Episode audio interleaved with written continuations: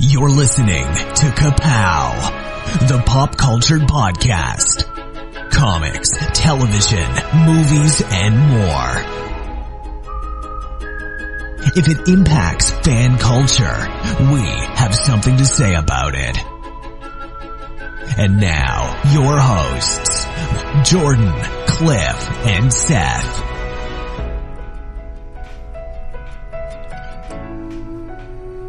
Right, welcome back, everyone. Sorry for that long wait between episodes, but we are back to finish our top 10 animated movies of all time. My name is Jordan Lowe. Cliff Barnes. I'm Seth. We've got a jungle romp going on in here Still happening. with special guest returning. The third time. This will be the third time. This is the third Yeah. time. Y'all missed Hey, the everybody. first. Hey, I'm Justin Lowe. I'm I'm back. I managed to get dialed back in, and we are good to go. All right. We are going to jump right into uh, the second half of our fave animated movie list. And Justin, you get to start us off with your number five. Okay, my number five. Say it right. Um, yes, I will. I, I've been preparing for this. Okay. Um, His whole you know, quote unquote adult cartoons have been around for decades, but I, a lot of them have a tendency to either be intentionally weird, uh, stuff like Fritz the Cat, uh, or sort of unintentionally bizarre when you look at something like the, the heavy metal or something like that. Uh, a lot of them tended to rely on, you know, cheap sex jokes uh, or you know half naked women and were basically one trick ponies that didn't have enough content to realistically be stretched out to feature length.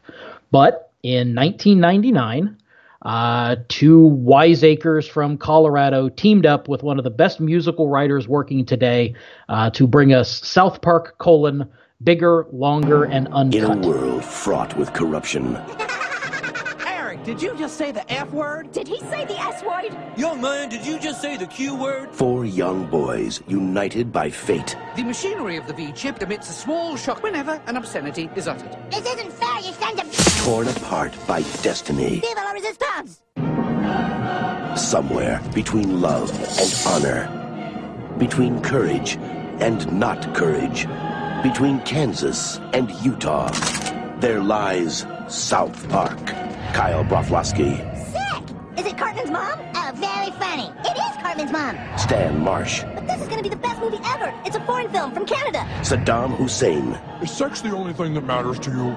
I love you. Kenny McCormick, Oh, love. Big Gay Al, Super! Thanks for asking. and Eric Cartman. Yes, yes, I saw the Terrance and Phillip movie. Who wants to touch me? I said, who wants to touch me?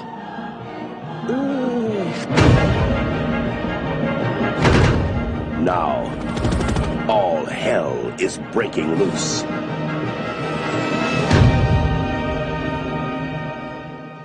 That movie has warped my fragile little mind.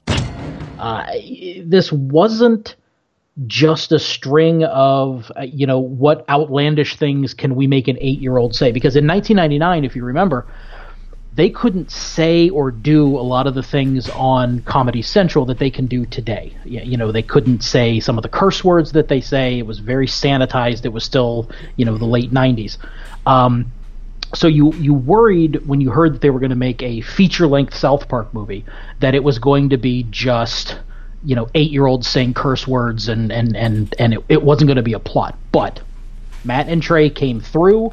Um, you know there was a plot that that really mattered and and quite frankly still resonates today. Um, it, it it looks at what are the lengths a parent will go to quote unquote protect their child against things that the parent doesn't think that the child should see, things that the parent doesn't think that the child has already seen. Um, and, and you know that is so relevant today when you look at the internet and, and, and you know movies and TV and video games and everything that gets blamed for everything else. Um, and then you add in a soundtrack, uh, the, the the Marc Shaiman soundtrack. I mean, this is a a full on Broadway musical. This is the first step toward what Book of Mormon became a couple of years later. I, you know, the there are themes that follow each set of characters. You know, the, when Terrance and Phillip are on screen, you, you're hearing the Terrance and Phillip background music. Uh, Satan has his own theme music. this this is a real movie musical and I know that, that I'm probably the one in, in the Lowe family that still loves musicals uh, but this really works on on every level and perhaps most importantly it taught that in the right context the words Barbra Streisand can be a curse word so that's why South Park is on my list at number five I still watch South Park when it comes out new. I still think it's it's relevant social satire, and I yeah I, I thought the same thing about the movie. I just thought it was so unexpectedly good. Like it didn't have to be as good as it was, and the effort they put into the song. Oh, yeah, like I said, he's a real songwriter, and it's I yeah it still stands up for me. Yeah, I remember seeing it and enjoying it. I like I w- I don't still watch South Park, but I watched it back in the day and enjoyed it. Uh, so yeah, I was glad to see it on here. Cliff, you don't seem like a South Park guy. I actually went and saw this movie in the theater Oh, when it came my out. gosh. I remember my wife and I, Your uh, kids our younger on the seat selves, our, our younger selves. That memory you talked about. But yeah, I remember going and seeing this. So I think South Park. I think it's a lot like The Simpsons today, and it's it's just been around for so long now. People tend to just overlook it. You know, they're looking for the new thing, Right. and, and not paying attention to you know this is still good. So Cliff, Oh. your, your number five you can't talk about yet because it is higher on someone else's list. I'll give you a That- guess. that is I'll give you a guess, I- but I it's bet I can higher on someone else's list. so that puts on to me my number five. It's a movie from 2009 from Wes Anderson. It's Fantastic Mr. Fox. And so it begins. Welcome to the fantastic world of Mr. Fox. Woo! Should we dance? His life is fantastic. His wife is fantastic. If what I think is happening is happening, it better not be. His neighbors, not so fantastic. This is Boggis Bunce and Bean, three of the meanest farmers in his valley. What was that? They're digging us out. But they're about to discover he's one fox I've got an idea. you can't outfox. Mole, what do you got? I can see in the dark. We can use that. Rabbit, I'm fast. Badger. Demolitions expert. What? Since when? Vicious fox we've ever encountered. A titanium card. What's this thing you do? The whistle with the clicking sound. That's my trademark. We're different. We all are. Him especially. But there's something kind of fantastic about that, isn't there? Explosions, flames, burning things. I can fit through there. You wanna know why? Why? Because I'm little. You really are fantastic. I try. Fantastic Mr. Fox. What's this lightning bolt? This fence might be electric. Well, well, I just hope it doesn't mean thunder, because I have a phobia of that. the stop motion animation, Roald Dahl. Um, I think this is high on a lot of people's list. yeah, I watched it yesterday again, Mhm. so I wanted to see exactly where I wanted to put it on my list.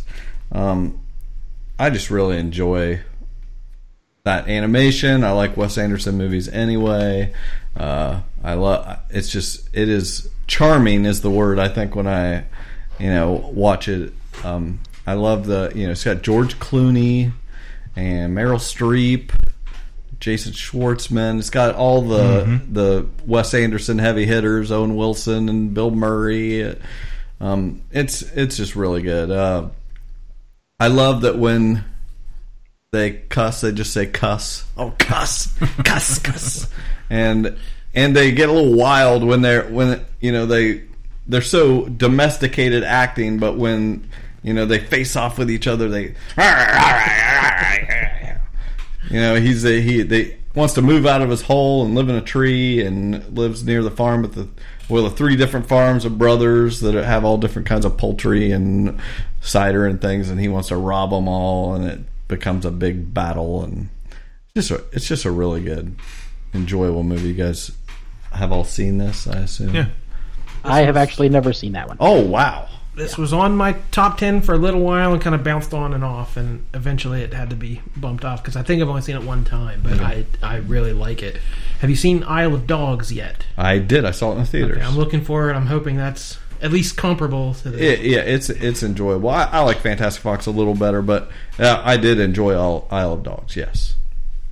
Yeah, yeah. but We could go into much deeper, than that, but I, I did. I did enjoy it. I, it's got the same type of thing, same cast, you know, all that. So can't go wrong. Um, that puts us on to you, Jordan, for your number five. My number five is my second piece of anime and the last, I promise.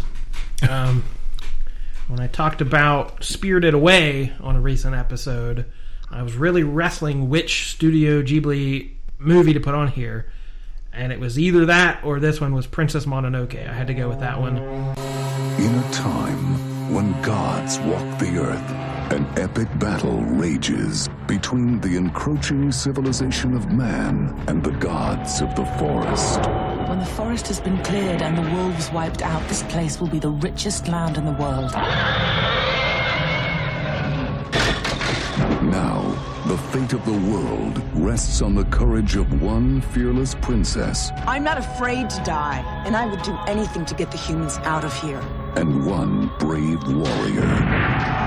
You fight like a demon, boy. Like something possessed. What exactly are you here for? To see with eyes unclouded by hate. Now watch closely, everyone. I'm going to show you how to kill a god. Fire!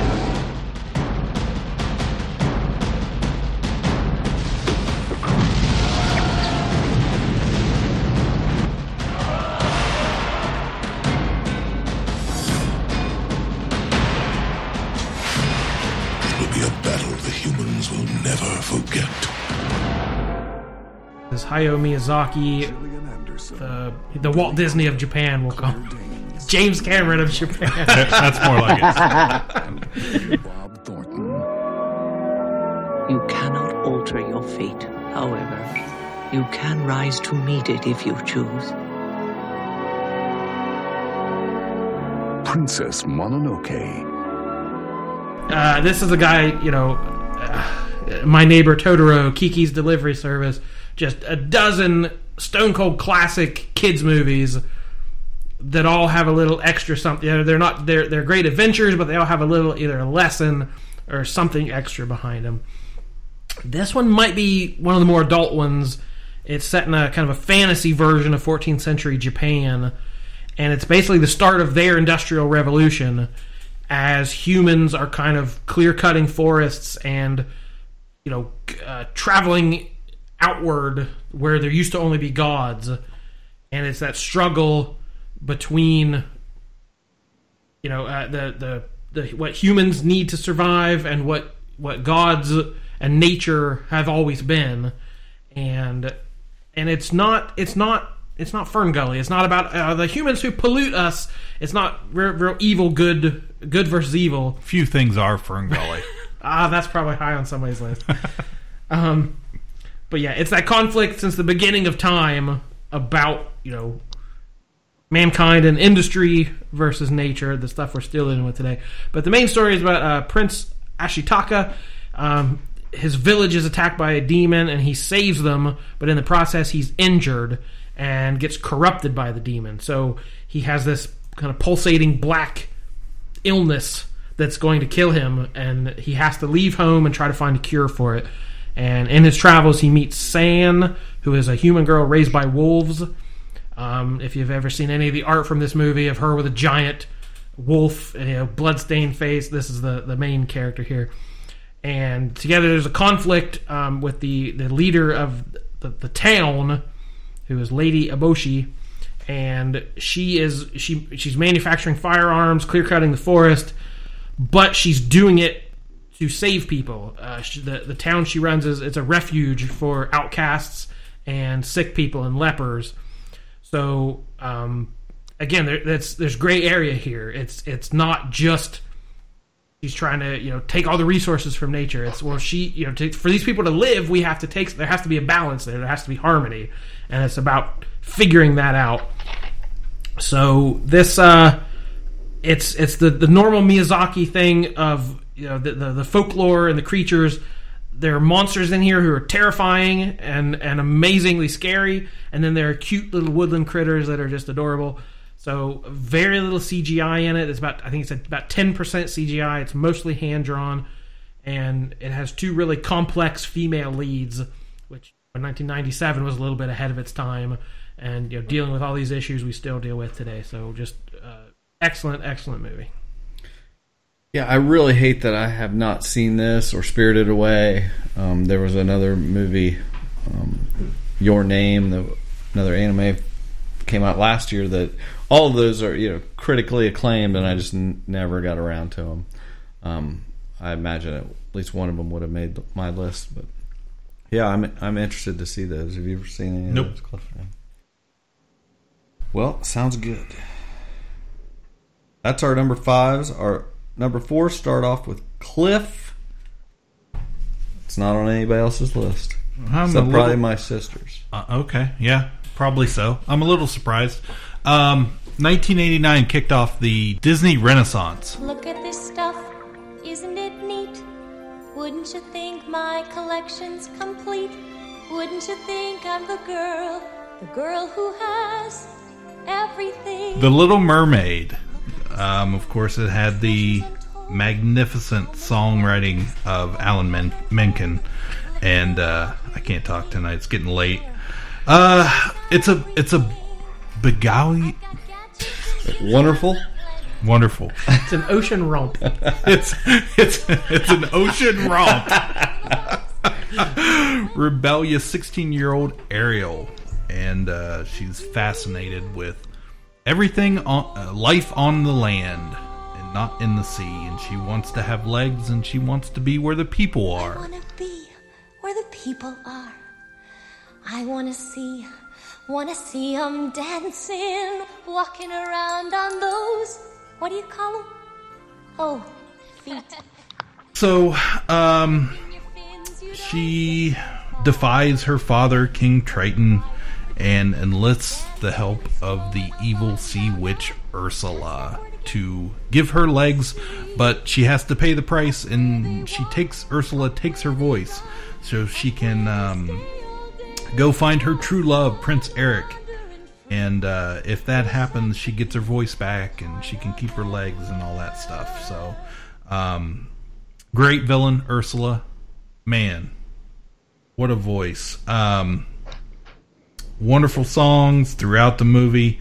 You know, it, it, it falls. It does have a little bit of fault in that it, it gets into that classic Disney. You know, the princess has to be saved type of thing.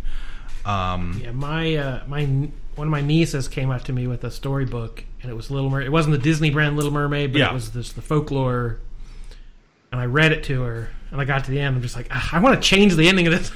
Yeah. it's a little problematic, we'll say, in today's climate. But but yeah, it just I think it, it's such an important movie.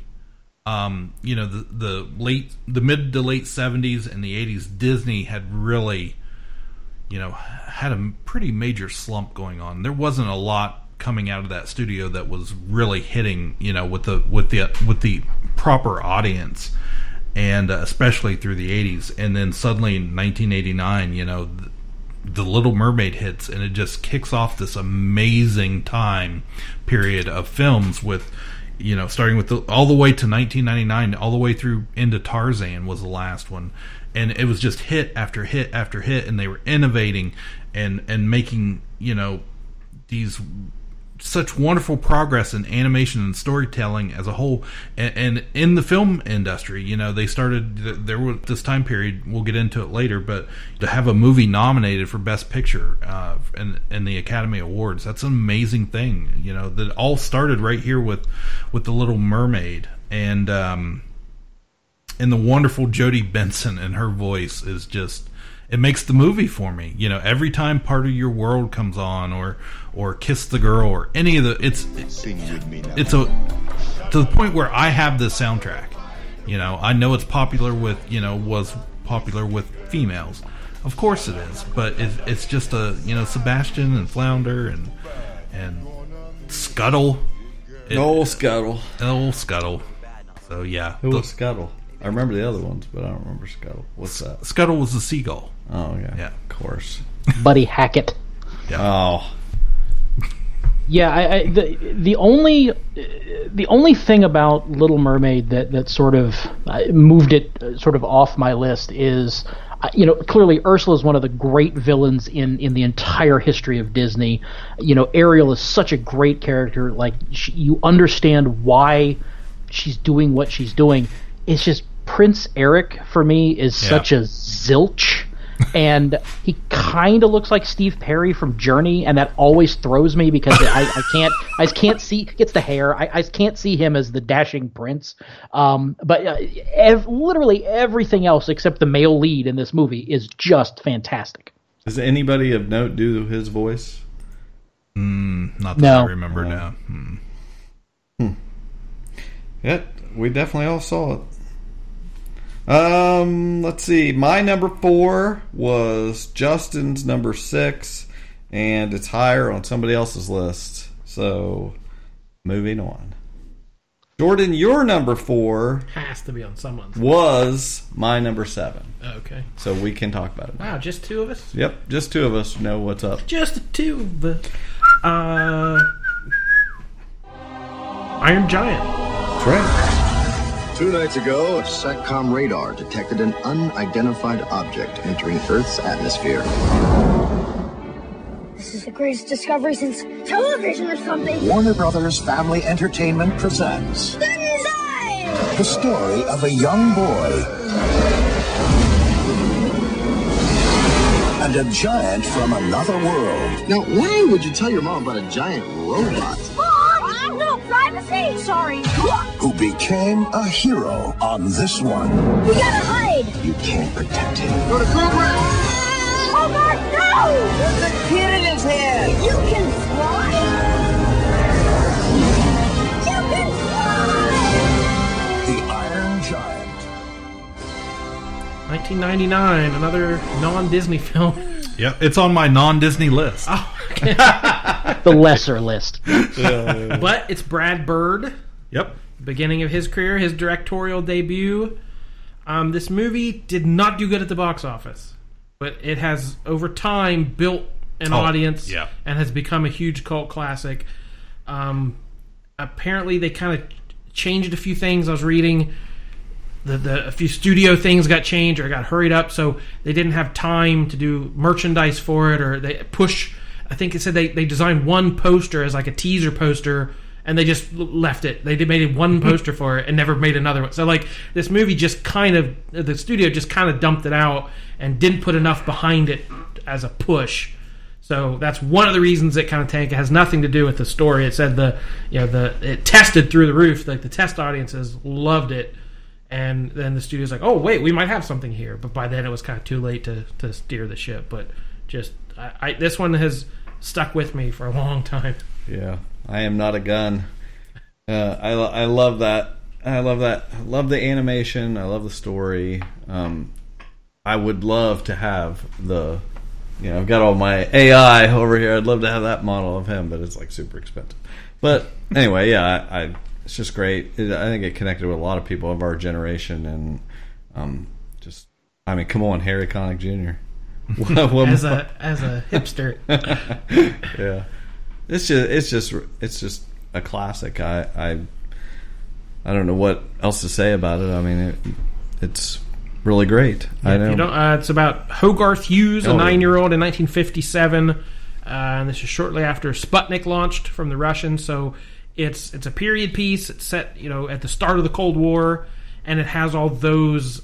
You know, even the poster was kind of designed like an old sci-fi movie poster. It has those those retro kind of flourishes to it, but it's it's presenting you know that that Norman Rockwell America but then beneath it there's this simmering cold war paranoia and and don't trust your neighbor and red scare kind of stuff and from the skies comes a robot and we don't know what it is if it's an alien if it's a weapon befriends the young boy and it's that classic et kind of story you know the two form a bond and i watched that final scene today on youtube Like you're supposed to, you- as intended.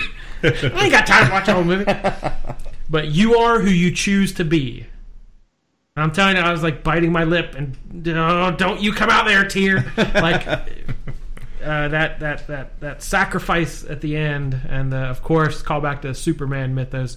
A lot of people say this is the best Superman movie ever made. So I was just curious. I'm not sure who, did that movie, which studio.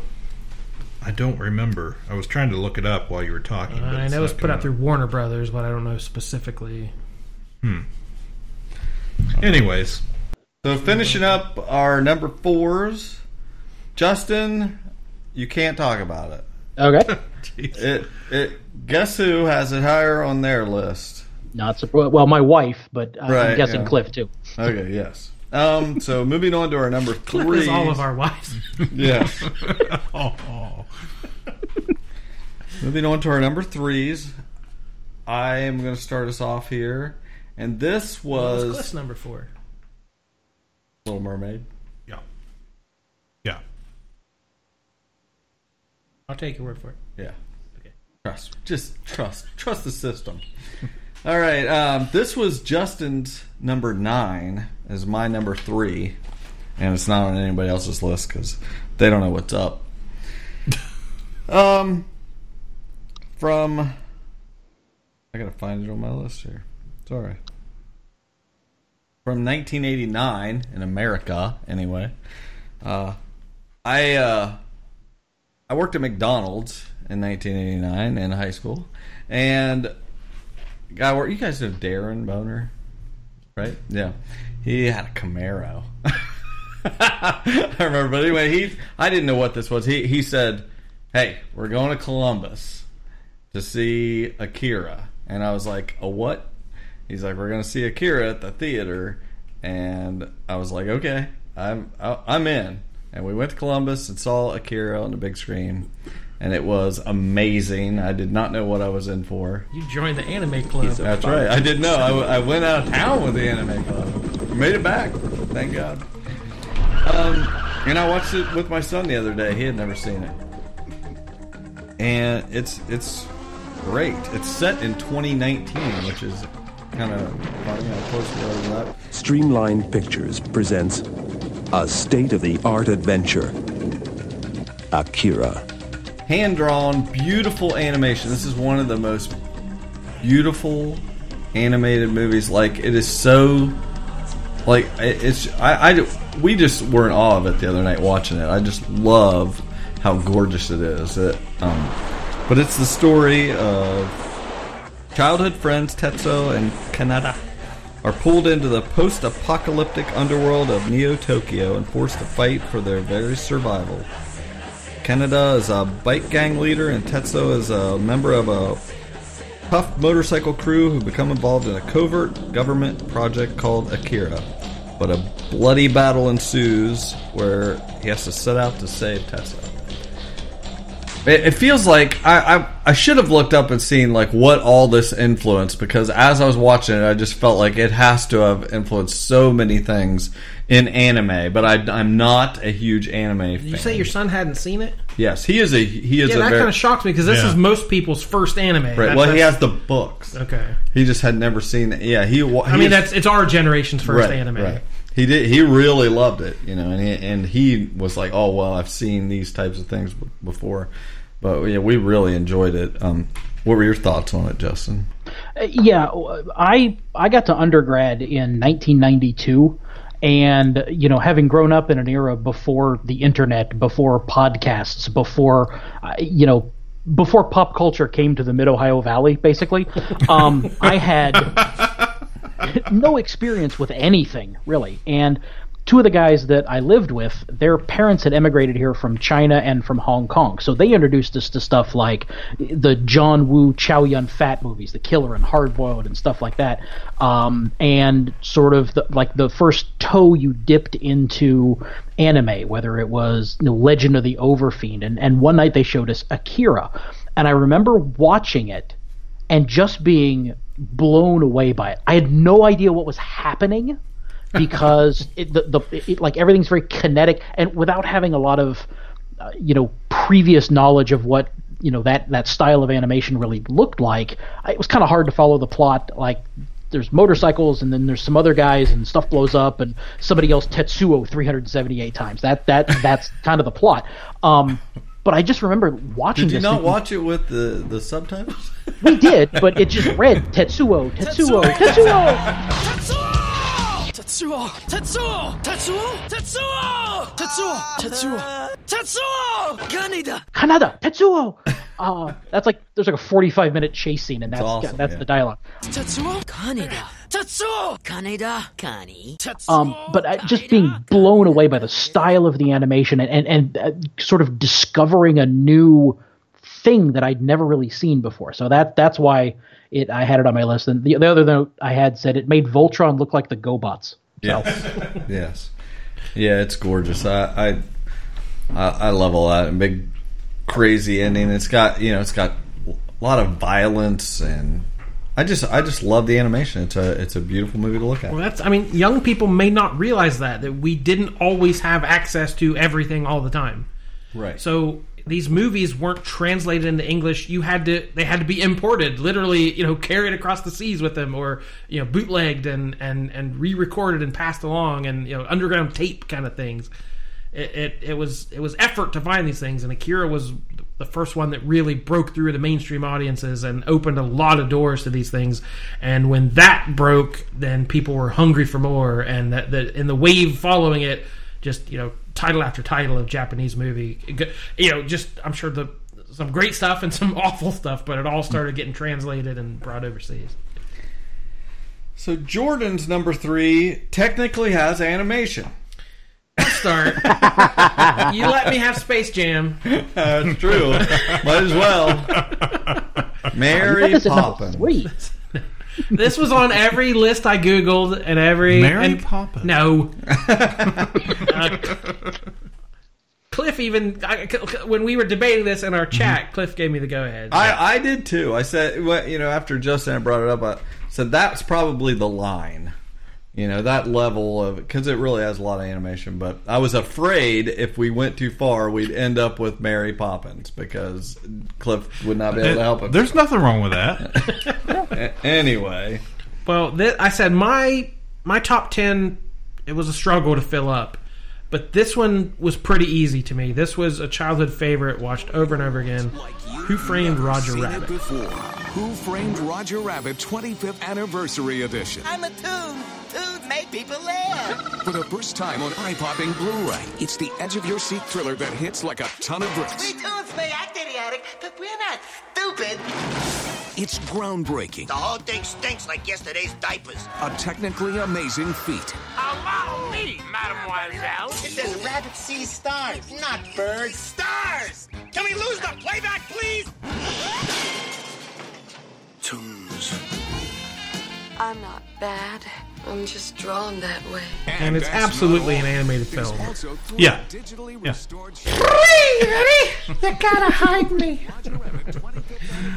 So this before I knew anything about noir or the detective genre or all the things it was spoofing and aping. I saw them all in Roger Rabbit, and I didn't know what I was looking at. I didn't understand, you know, I didn't get the nuance of it, but I know I loved it.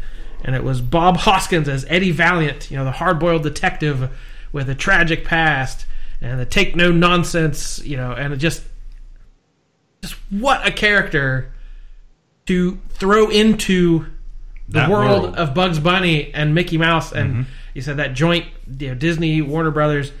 Uh, they brought in Spe- uh, Steven Spielberg, and he had enough clout to help bring in the Warner because it was put out by Disney, Right. But he talked to the people at Warner Brothers, Turner Entertainment, Universal, Fleischer Studios, King Feature Syndicate, and they all lent their characters. I think because they probably trusted Spielberg and what he he, he wasn't gonna make them you know look bad. or- Yeah, yeah. I mean, there were still stipulations.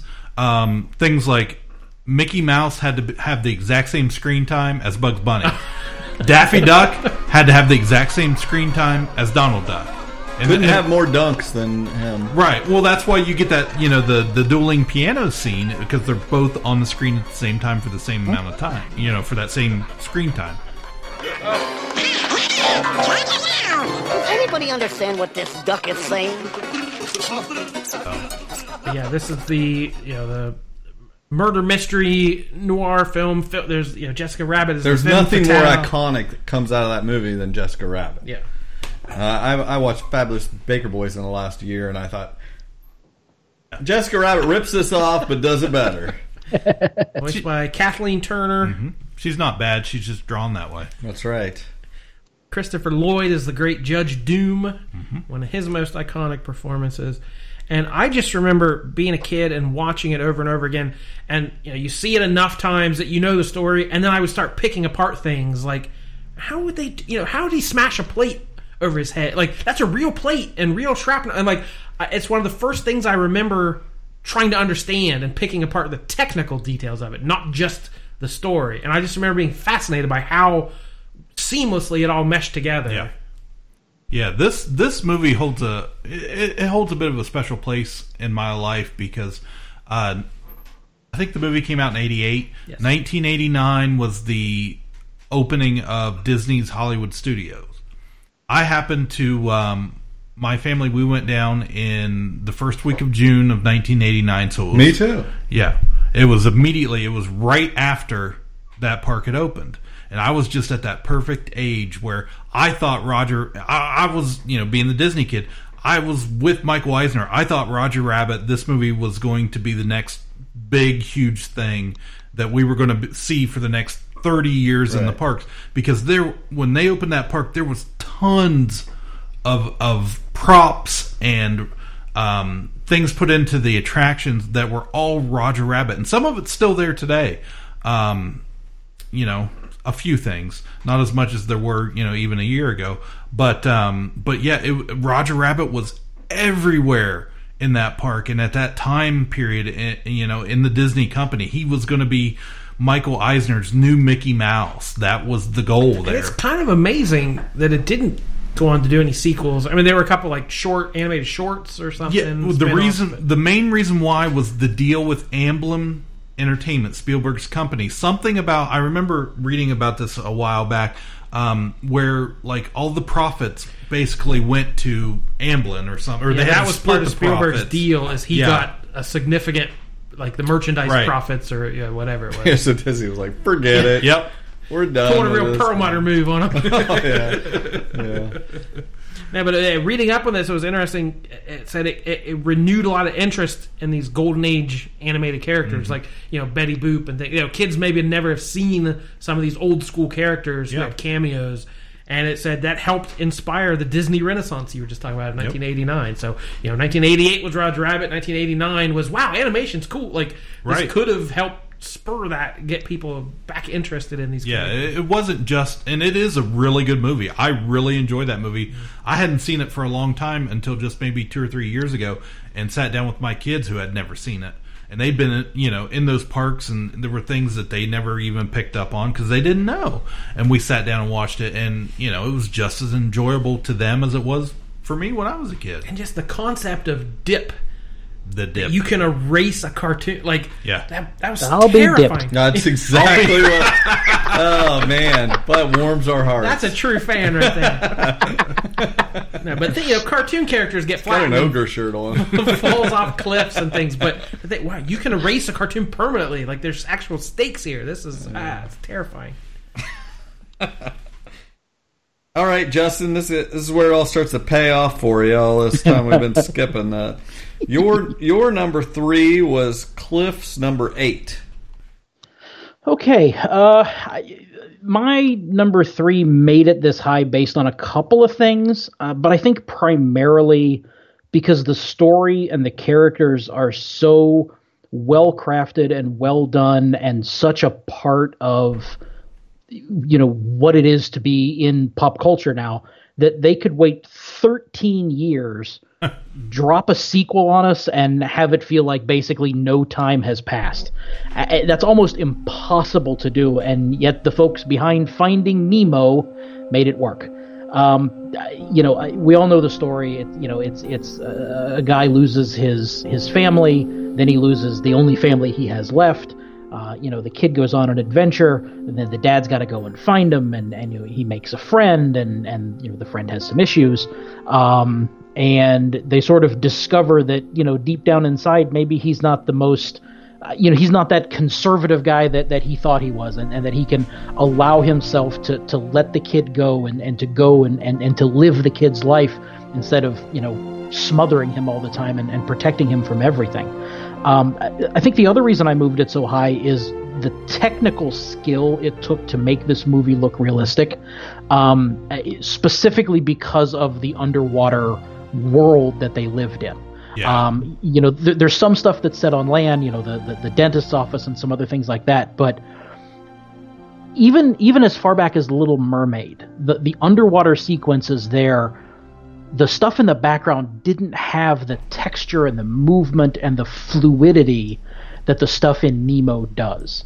And, and and whether it's it's the little piece the little bubbles and and you know little bugs and things that kind of float by the screen every once in a while. It's it's it's little things like that that that you know they, they were able to take the time to to create this world this universe and to remember that yes, we're all going to be looking the first time through at Marlin and Dory and Nemo and, and the main characters, but you know, for the geeks among us, you know, on the 30th or 40th time we're watching this, we're going to be looking at the stuff in the corners of the screen, and and and they they spared no expense, they spared no amount of detail for that sort of thing, and and I, I really like the way they did that, and and then you factor in the fact that these are fish, and fish move differently than people and move differently than four-legged or two-legged animals. So they had to redesign their whole animation style Mhm. to make that work. I, you know, a deer. Everybody knows what a deer looks like when a deer is walking because you've seen Bambi and you've seen real deer, but not many of us have seen. You know, actual fish swimming for long distances. They sort of flash by us, or they flash by the camera of the documentary that we're watching, and so to get that that movement correct and and and make it look realistic and naturalistic It was just just staggering to me. So that's Finding Nemo uh, number three. All right, We're here, dudes! Get ready! Your exit's coming up, man! Where? I don't see it! Right there! I see it! I see it! You mean the swirling vortex of terror? That's it, dude! Of course it is! Okay, first, find your exit buddy. Do you have your exit buddy? Yes! Okay, Squirt here will now give you a rundown on proper exiting technique. Good afternoon. We're gonna have a great jump today. Okay, break hard cutback as you hit the wall. There's a screaming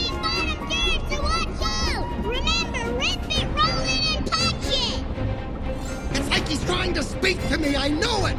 You know, you're really cute, but I don't know what you're saying. Say the first thing again. Okay, Jellyman, go. Fish are friends, not food. Exactly. And Dame Edna is a shark. That's awesome.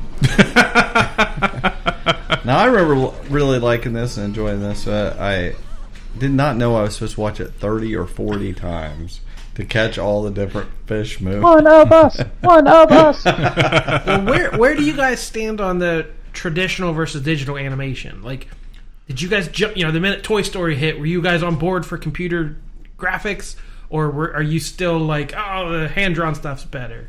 Um, I think they both have a place. I, I really do. Um, The ultimate Homer answer. That's, Oh that's my right. gosh, yeah. You get the- Everything's great. I completely agree. I, you know, there, I, I think there's there, there's a place for both of them. Um, I think Disney steered very much in the direction of computer animated for a while, and I think they've started sort of started to remember their roots a little bit, um, and that's that's fun. Yeah, uh, you know, seeing things like uh, Ducktales come back on television. Woo! Yeah, and yeah, I, I, I agree. I think it's Shut the whole thing off. I think I think you know the computer animation really is cool. You know, you look at a film like Wreck It Ralph. I mean, and the colors and it's it's beautiful and it fits the time it's in. But you know, I have such nostalgia and know knowing the art. Not that the computer graphics aren't art, but the but the you know old fashioned nitty gritty. You know, a man in his pencil art. Um, it is really something that you know that I don't think should go away. It really, you know, that's why I was talking about the Princess and the Frog. You know, being the last full length animated feature that that had the traditional hand drawn art, but it, it was done so beautifully and such a wonderful story that I want to uh, bring it back. I want another one of those movies. I can't wait till we get you know you know it's going to come back around, but I can't wait to see what they do with that. Um, well, let's just let's just get. But Finding Nemo, I just want to say, it's my son's very first movie he ever went to in a theater. Um, he was, I think, four four years old when he went and saw it. So I watched that movie over and over and over when it came out came out the video and DVD. Um, we had all the toys. He was obsessed with it for the longest time, and uh, I, you know, it, it's just a Pixar. You know, I I it's funny this this movie is associated a lot of for a lot of people. I think they remember Toy Story. I think the next one they remember, they think they remember, is Finding Nemo. Um, even though Bug's Life came out and Toy Story 2 came out, you know, before those. But I think a lot of people associate with Toy Story, the next big innova- innovation was Finding Nemo right there. So. Well, all the uh, excitement has been torn away as we get ready to announce our next one. Uh, Cliff's number three was Justin's number six, and my number four, Toy Story. Sergeant? Yes, sir. Establish a recon post downstairs. Code Red, repeat. We are at Code Red. Recon Plan Charlie. Execute. Move, move, move, move, move! It's a... It's a big one. Walt Disney Pictures presents Star Command, come in. Do you read me? the story of two toys. Oh, there seems to be no sign of intelligent life anywhere. Hello? Headed for a showdown. My name is Woody. This is my spot. I am Buzz Lightyear. I come in peace. You are a child's plaything! You are a sad, strange little man. And playing by their own rules. Draw. Fuck me again. I don't like confrontations. Buzz, look, an alien! Where? You're mocking me, aren't you? Oh, impressive wingspan. Very good. oh, what? What? You can't fly. Yes, I can. Can't. Can. Can't, can't, can't! The adventure takes. Which we managed to not mention at all till the last five minutes.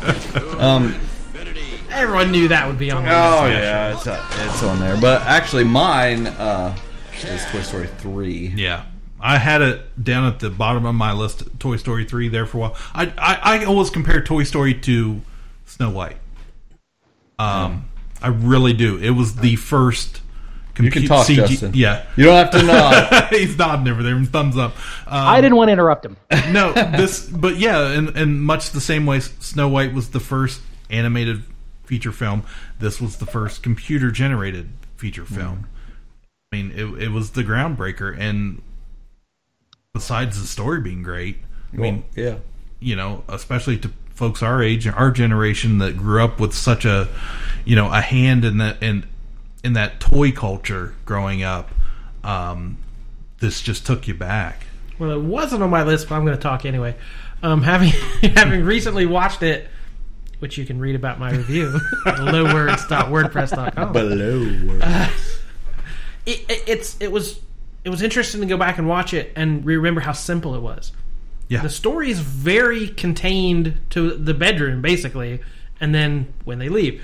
But it's it's very you know it, it's built a franchise and it's built a you know an animation studio around it basically. But it's there's only a handful of characters in the first one, and it's a very insular world. And it just it looked amazing from the beginning. It's a little you know the, the animation you'll see a few little Yeah, we- here we've and come a long way. It, it was Yeah. it's you know they, they nailed it from the start basically Yeah. even at a very simplistic level. Yeah, I watched all three of them in the last few months, preparing for this, and um, I think the second one is just slightly doesn't live up to the other two. But um, I love the first one. I the third one just is just a tearjerker. Yeah, at that- the end. yeah. that's the only reason. I mean, it was real tough to pick one. I see why you guys would go with the first one, but the build up to the third one just pull. You know that pulls the tear from my eye. You know the end of that, and I just feel like it's so easy to relate to at this time in my life. You know, I have a, uh, you know, I'm sure you too, Cliff. You, have kids growing up, Yeah. and that's it's all about parenthood to me. I, I mean, yeah, Andy's going away and leaving his toys behind. Well, we're the toys. You know, we were everything to these kids their whole Mhm. lives, and now they're they're you know going on with it. They've growing up, growing up, and moving on. And It- That's yeah. I mean, that I agree. That's very true. I, I certainly see that. For me, it's interesting because Toy Story three, it, it it brings you full circle. But for me, just personally, I was an only child. I didn't have brothers. I had cousins that I was close to, that I'm still close to. But just as a as a whole, I was I was an only child, and for me, those my toys were like my friends a lot of the time. I, I can remember That's taking. Cliff. I know. I had two brothers, and my toys were my best friends. but the I- ones I got to play with. yeah, their toys were your best friends. And so, Jordan, you can see there is nothing you can possess which I cannot take away. but for me, I can remember as a little kid, you know, not knowing what I was doing, but when you know when it was time to go to grandma's house, I I'd be like, oh, what what toys am I allowed? You know, what can I take? How much can I bring every day? And I would pack them up every day and g take them to my grandma's, and that you know that was a major thing for me. And when you get to the end of Toy Story three, you know, and they're they're at the trash heap and at the dump and and they're about to be incinerated and they're all you know holding hands it's like oh my gosh are you kidding me right now Clearly,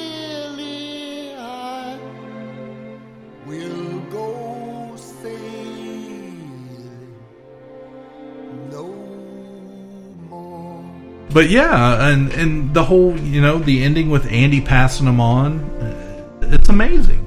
Yeah. Great stuff. Yeah, it.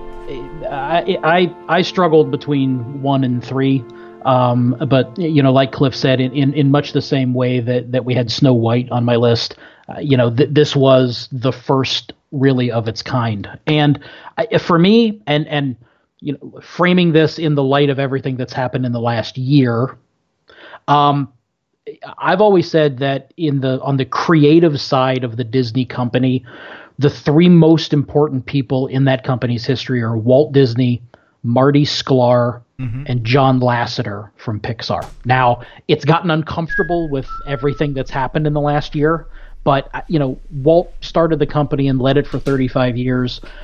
Marty was a guy that he had hired as a writer, and he, Marty ended up doing everything. And and after Walt died, Marty was one of the guys that people would go to and ask, you know, what would Walt think? What would Walt want us to do? And then, you know, like we talked about a little bit earlier, there was sort of that nadir in the in the you know late Yeah. 70s early 80s when Yeah. things weren't working really well and we had that that sort of second golden age and then we met these folks from Pixar and you know John Lasseter really picked up that mantle from Marty and and and took the company creatively in whole new directions and and really brought it back to the story. It, it's always Walt was always about the story, and and I think John Lasseter was the same way. Um, and I think it's uh, you know it, it it's unfortunate the situation that he chose to find himself in. Let's say, um, but uh, you know, bringing Pixar on, partnering with Pixar. I think is one of the smartest things Disney ever did um, because it got us to John Lasseter and that that refocus of their storytelling element, and that has led us to where Disney is today. Yeah, the uh, there are similarities between Lasseter and, and Walt Disney, just in, in, in an eye for talent and, and putting people on projects. You know, people like Pete Docter and Brad Bird, and putting them in, with the right project eh, that you know other people would not have. It's just it's amazing it, where where they have taken it. and the success rate they've had. Yeah.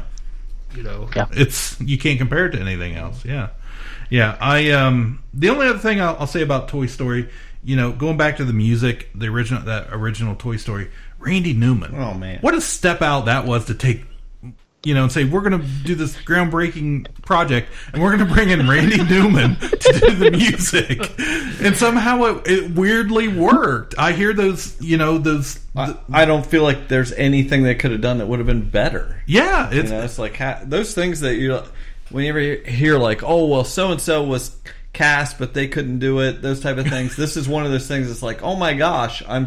S- What if they wouldn't have done that? right. You've got a friend in me. I mean, come on. Yeah. That is Toy Story. All right, we're finally up to our number two.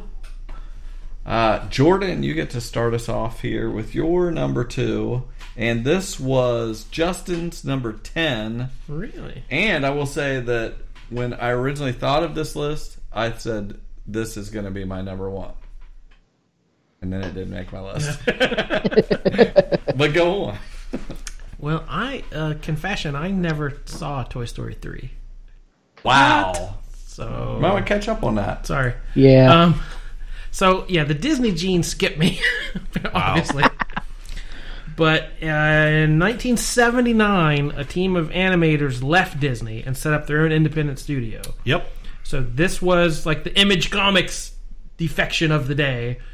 You know, they all left Marvel at the height of their power. So these guys weren't happy with what was happening in Disney. They weren't allowed to creatively stretch their wings like they thought they should, or they pitched things that got rejected, or whatever the main story was. Um, they formed Don Bluth Productions. And in 1982, their first film was The Secret of NIMH. Aurora and Don Bluth Productions present a classic adventure in motion picture entertainment. I must tell you about NIMH. Look there. It's a fantasy with wizards and villains and heroes. I ain't scared of nothing. I'm not even afraid of, the great owl. Will you hush up? Come on. It's an odyssey to another world. A world of fantasy and enchantment. To what you see and hear, you must swear absolute secrecy. It's the most beautiful sight I've ever seen. Do you like me? Of course I like you. It's a story of friendship. I mean, you don't think I'm clumsy or anything. What? I just need a few pointers to polish my style. I told you you'd love flying. I don't know how I let you talk me into this. It's a classic story of courage. Why have you come? and a world of danger. If I hadn't actually been near a cat, I'd be sneezing my brains out. I'm allergic to hay. Ah! Excuse me, pardon me. Get out!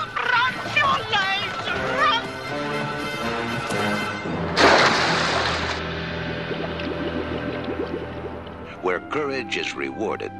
Oh, thank you. A motion picture for everyone to share. Oh, the poor turkey fell down. I'm I'm not a turkey. Big no, buzzard, stop. where's our Get done with her. You better tell her. Discover the secret of NIMH. And rediscover. This is not the Don Bluth movie I thought you were going to go with. So yeah, these guys, um, they thought uh, studios were taking too many shortcuts. They were trying to cut production costs instead of, you know, giving animation all it should be and all it should have. And they thought these older techniques or this new technology should be explored instead of cutting corners everywhere they could. So they they were looking to do you know more sophisticated stories and they wanted to use like uh, techniques like rotoscoping, uh, backlit animation, and using the mats, like lighting the mats separately from the, the animation up front. They use 46 different color palettes for every different lighting situation. So whether there's shadow or sunlight, daytime, nighttime, they use a ton of different colors to give it that look. And uh, these multiplane cameras again. So uh, when this this movie came out, you're saying Disney was in a bit of a rut in the early '80s, and this just looked like nothing that was coming out at the same time. So we get this this dark fantasy about these these mice in a field, and it was just it's again like Watership Down. It's just it's a little dark. There's people who this movie scarred them a little bit. They weren't ready for what it was about to be, but I just it, it's one that stuck with me, you know, my whole life, and I just I adore it. Yeah, this uh, this was the first movie I thought of. I, I knew this was going to be on my list. Um, it, uh, you know, the, the other things that, that the Don Bluth folks did. Uh, interestingly enough, he uh, did Dragon's Lair, the old video game with Oh, Dirk the Daring. Um, and then they went on and did some other things um, American Tail, Land Before Time, All Dogs Go to Heaven. But for me, uh, you talk about being scarred by a movie. I like I. and, and part of it is is the the lighting stuff that Jordan was talking about. Uh, there's a couple of the characters who, um, they have these glowing eyes that- that look Nicodemus. like yeah, Nicodemus, the leader of the the super intelligent rats. I, he had these glowing eyes, and and, and the great owl. I, they just it was so dark, so atmospheric, so creepy um, that it really did stay with me. And and and you know, I probably saw it eight or ten times when I was growing up. We'd go down to an aunt's house to get babysat, and she had she was the one with the satellite dish, so we got to watch all the crazy stuff. And Secret of NIMH was in heavy rotation on HBO at the time. Um, it, it it's a story of some woodland creatures and sort of the way they live in the farmer's field, and they need to to relocate. Uh, we, the, the the plow is coming, um, and then it takes a really hard turn to the left, and it there's a government conspiracy and and uh, rats who've been become hyper intelligent, and they've escaped from a lab, and they've set up their own community, and and it it just it it, it it's kind of crazy. Um, but it's it it's really just a fantastic movie. And I found out doing the research that uh, voice talent, uh, Dom DeLuise, obviously he's the the crazy crow that gets into wacky adventures. Uh, Derek Jacobi uh, has a voice. Uh, you know him as Senator Gracchus from uh, Gladiator. And two of the mouse children were played by Wil Wheaton and Shannen Doherty. I I um, I watched Secret of NIMH in the last few months because, like I said, when I when like you, the first thing I thought Secret of NIMH, boom, this is easy. And then I watched it and was like, ah, oh, I was just kind of stuck with me more as a kid, like the creepiness. I loved the, I loved Nicodemus and all of that. I love love the animation. It's great. But yeah, going back and looking at the cast, I like to see who played these things, and, and yeah, Wil Wheaton and Shannen Doherty. so so funny. It still, I mean, it still holds up. It barely didn't make my list. I I, I still love it. It's very nostalgic for it. Um, just I. So just the creepiness of it, just the, something about it that it was. I al- almost felt like mystical or so there was something just magic about that movie. and it's like it's sophisticated enough. They trust kids.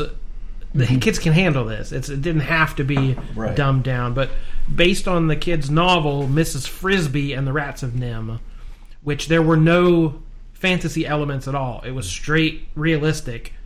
They, they had changed her name to Mrs. Brisby in the movie, Right. Because apparently they were worried about getting the rights from the actual Frisbee Yes. Corporation.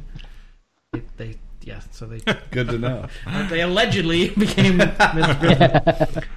But I didn't realize Jerry Goldsmith did the score for it. Is the guy who did Star like several of the Star Trek movies, Planet of the Apes, Alien, Gremlins. You know, one of the most prolific, you know, film scorers of all time. And it was his first animated film, and he said it's one of his personal favorites. So excellent visuals, excellent music, and Wil Wheaton. Come on, what more do you want? Wheaton. Shut up, Wesley. Um, Justin, again, it's paying off for you here. We got your number two was Cliff's number five. And I have not seen this. I, I meant to fit this in this week. It's on Netflix. Yeah. Um, Yeah. I want to hear how great it is and what I'm missing. Okay, so this is the newest movie uh, of my list, um, and for me, it's also the most unique. Uh, it- it's from Disney, and for the longest time, shockingly, um, Disney princesses, really, with the exception of Merida from Brave, they really have one thing in common: they need a boyfriend. That's their quest. They need a man, they need a boyfriend, they need a husband, they need someone to take care of them. You know, someday my prince will come, whether that's Prince Charming, Freaking Prince- whether it's Prince Charming, Prince Eric, Prince Naveen, Prince Philip, Flynn Rider, John Smith, the the list goes on and on. But the heroine in my number two movie is Moana. And she's on an adventure to save her people, her island, and their way of life. Mm-hmm. She met a man, and even though he was a demigod with fabulous hair, there, there's no romance. She she didn't need a man. She's on the hero's journey, and oh. and, and sh- there was nothing was going to distract her from that. Do you know who Maui is? Only the greatest demigod in all the Pacific Islands. With his magical fishhook, he slowed down the sun, pulled islands out of the sea, battled monsters. And I should know, because I'm Maui. Hey, let me do this, please.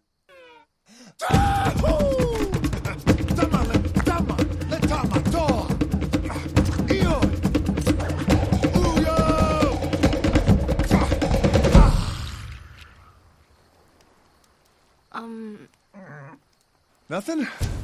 Really? What's a demigod gotta do? are explorers reading every sign. We tell the stories of our elders in a never-ending Uh, you know, so she meets Maui, this demigod voiced by The Rock, which The Rock can actually sing. Uh, so put that fear aside. Um, but she was the match of this demigod in in smarts, in ability, in resourcefulness, and certainly in courage. Because at one point, Maui's like, "Oh, this is too hard. I want to quit," and she's like, "Okay, take a walk. I got this. I'm uh, I'm I'm going, and and even if it means my death, I'm I'm gonna die going forward, because that's the the hero's quest that I'm on." Uh, she didn't need a man to get all mushy over. She was the hero, flat out, no question about it. Um, and and I, I have to walk back the way I opened this uh, last episode and say that that I there is a little bit more to this movie. My favorite resort in all of Walt Disney World is the Polynesian. Mine too. I'm going there. I'm going to be there in February. It's going to be awesome. Yeah. Um, I got to spend a week at Aulani in Hawaii. Mm, mhm. Fell in love with the place. Uh, one of my favorite Disney ever done that, music collections. A week, a week at Alo. No, no, I've not been to Hawaii. Welcome to my world, Cliff. Um, you know, one of my favorite Disney music collections that I ever found is a CD of Hawaiian language Disney songs. So it's, uh, you know, the it's a small world, but sung in in the Hawaiian language. It's fantastic. I mean, so yeah. you take that Hawaiian theme soundtrack and you give it music and lyrics by Lin Manuel Miranda. Yep. I could not be any happier with this movie. This movie is fantastic. When grandmother dies, I I get tears in my eyes. It, it it's it's just a fantastic movie. I, I actually, um, I was going to go back and try and watch a few of these movies uh, in the last few days, and I just ended up watching Moana three times. but yeah, the more I have watched this movie, the more I like it. Um, the cast is perfect. The songs are amazing. How Disney gra- was able to grab hold of Lin Manuel Miranda and get him to do these movies. I, I don't know. I don't know what they promised him or how much they're paying him, but whatever it is, it was totally worth it. The soundtrack is just. I, I too, my family, my, especially my wife and I, our fav- one of our favorite things to do at Walt Disney World is just go to the Polynesian and hang out. Like sit in the lobby, have a get Dole a, Whip. get a Dole Whip, go down, go over to Trader Sam's or up to the Tambu Lounge, have dinner at freaking Ohana, and, and, and we can make a we can do a week of that. It's amazing. But just to, um, I was very lucky uh, on the 45th anniversary last year um, of Walt Disney World. Of course, Polynesian being their 45th anniversary too. Um, we had dinner at Ohana that day, and uh, we were we were running late as you do, uh, getting seated, and um, they had all these former cast members um, that had worked at the hotel come in in, their authentic Polynesian clothes, and and they sang and danced, and it was right there in the lobby, and it was just one of those magical moments that you run across like you do at Walt Disney World. But this movie, um, it is it's it's fantastic. I, I have Dwayne the Rock Johnson. I I'm a big you know I don't like these big stars doing my animated movies and just being the Rock. And um, Does he have the same tattoos as every other character? he has tattoos, but they're Does not he the have same. like the bull on his arm? no, stuff? no, but Yeah. his tattoos move around, and and he ha- like has a little conversation with this little tattoo man oh on him. my! They Um, are part of the story. Yeah, they are part of the story. I almost watched this. But yeah, I mean, Mo- I mean, I mean, I can't wait to watch. it. Moana as a character, she she she is the modern day Disney princess. I feel so much. You know, people talk about Frozen and Tangled and female empowerment in these movies, but Moana is is it for me. You know, like like Justin was talking about. You know, the demigod, demigod Maui is the one to he wants to give up and run away. And doesn't think they have a chance, and all Moana needs is a little raft boat and a freaking chicken that's mm-hmm. out of its mind that keeps trying to eat rocks and drown itself.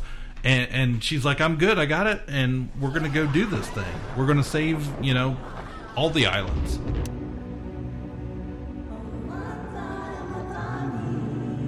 I have crossed the horizon to find you.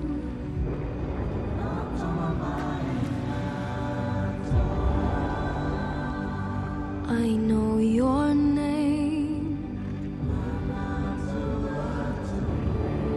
They have stolen the heart from inside you.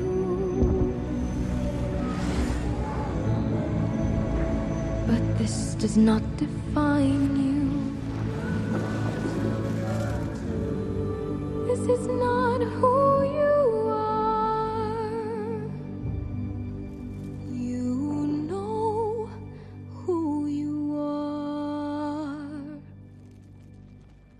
That's our our nieces just started kindergarten, and they adore Moana, and I'm so happy it exists for them.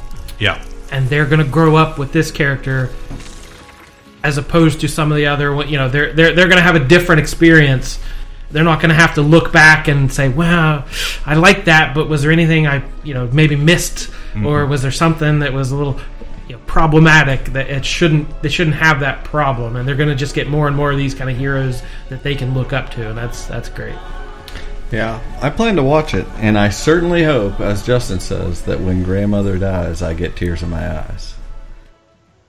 Yeah, the the other thing that's amazing to me about the soundtrack is uh, one of the big villains. There, there's a sequence with uh, Jermaine Clement from Uh-huh. Flight of the Conchords, and he does a song that I sort of naturally assumed that Jermaine Clement wrote because it sounds exactly like a Flight of the Conchords song. But no, it was Lin Manuel Miranda specifically writing it to make it sound like a Flight of the Conchord song, and it's it's it's just absolutely amazing. So cannot recommend it highly enough. Well, if you guys didn't get enough of listening to Justin and Cliff go off about a movie, now we have Cliff's number two was Justin's number four. Yeah, we're kind of running in tandem here. Um, we were talking about the Disney Renaissance earlier, 1989 to 1999. Little Mermaid kicked it off. Tarzan ended it. But 1991 was the really the peak. It was the first animated feature to ever be nominated for Best Picture for, at the Oscars.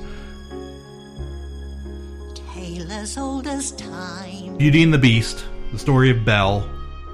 Um, I've never seen this. What? i have also never seen yes Boom! Are you serious? Yeah, I've never, Never seen seen it. Um, Candlesticks, something. Oh my gosh. cliff is like lost his, he's lost all his place They're, now they're just pandering at this point.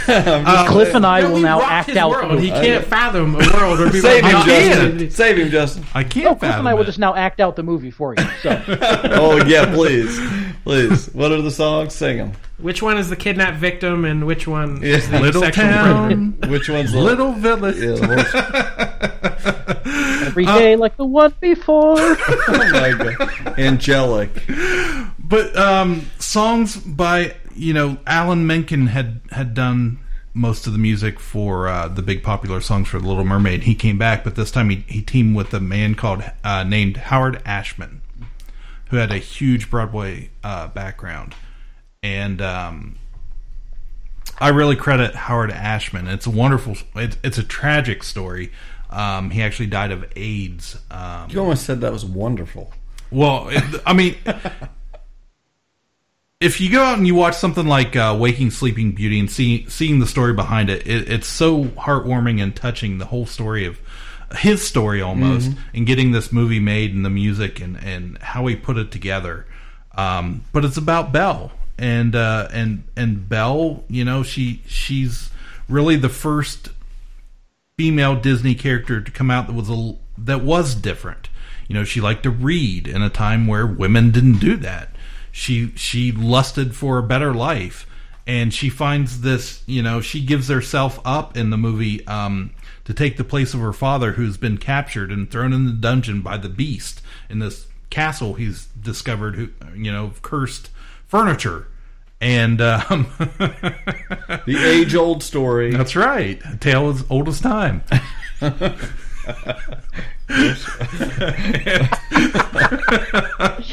into that one.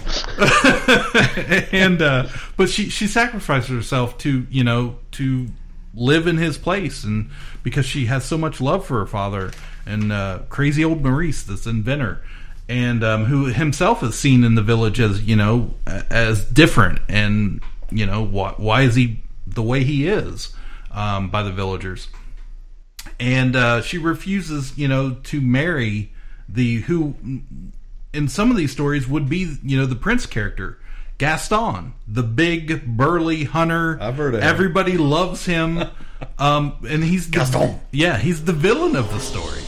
Who does she think she is? That girl has tangled with the wrong man. No one says no to Gaston. Done right. Dismissed, rejected, publicly humiliated. Why, it's in, in this version. And in so many uh, uh, past movies, he would have been, you know, the big guy to come in and save the day. And um, he he's he's out once he discovers the beast to kill him. You know, Gosh, it disturbs me to see you, Gaston, looking so down in the dumps. Every guy here'd love to be you, Gaston, even when taking your lumps. There's no man in town as admired as you. You're everyone's favorite guy. Everyone's awed and inspired by you, and it's not very hard to see why. And and she finds love in this unexpected place with this unexpected character who you know isn't supposed to be capable of that. This cursed beast. And I cannot believe you guys have never seen this movie. Justin wax poetic about. Uh, Uh, he covered almost every point I had. I mean, other than the fact that this is my wife's favorite Disney movie. Mine Um, too. Mine too. You know, Alan Menken and Howard Ashman together. I, I it makes me really sad that we basically only got three collaborations or two and a half collaborations from these guys. Um, you know, the voice talent is is spot on. Jerry Orbach and Angela Lansbury and Robby Benson and Paige O'Hara. I mean, you know, the I, just perfect. I, you know, a quarter century later, if you're around anybody who loves Disney and you look at them and go, "B Our guest, be our guest, put our service to the test. Tie your napkin round your neck, Sherry, and we provide the rest. they're going to launch into being yes. Yeah. You can't. You can't not do it. Yeah. It, it's stimulus and response. It, it's you know it, it, the the ballroom scene where where Beauty and the Beast dance and she's wearing her gold gown and he's in his blue morning coat. It's just one of the most gorgeous animation sequences you're ever going to see. It's just just such a good movie. It's an it's an inspiring movie um, all the way around. And you're right, uh, Menken and and and, ha- whoa, and Howard uh, Ashman together. I mean, you know, just those in two movies. You know, The Little Mermaid and and Beauty and the Beast for for my generation just defined a huge part of your childhood. Yeah. All Moving right. I cannot believe this is not on anyone else's list. This is my number 2 Mm-hmm. Like, It's probably on my non-Disney list. no, it's it's. I I seriously cannot believe it is not on either of you guys' list. The Incredibles. yeah, heard of it? Yeah. This is on. That's fine. I mean, I can break through walls. I just can't. That's Gotta fine. Get this.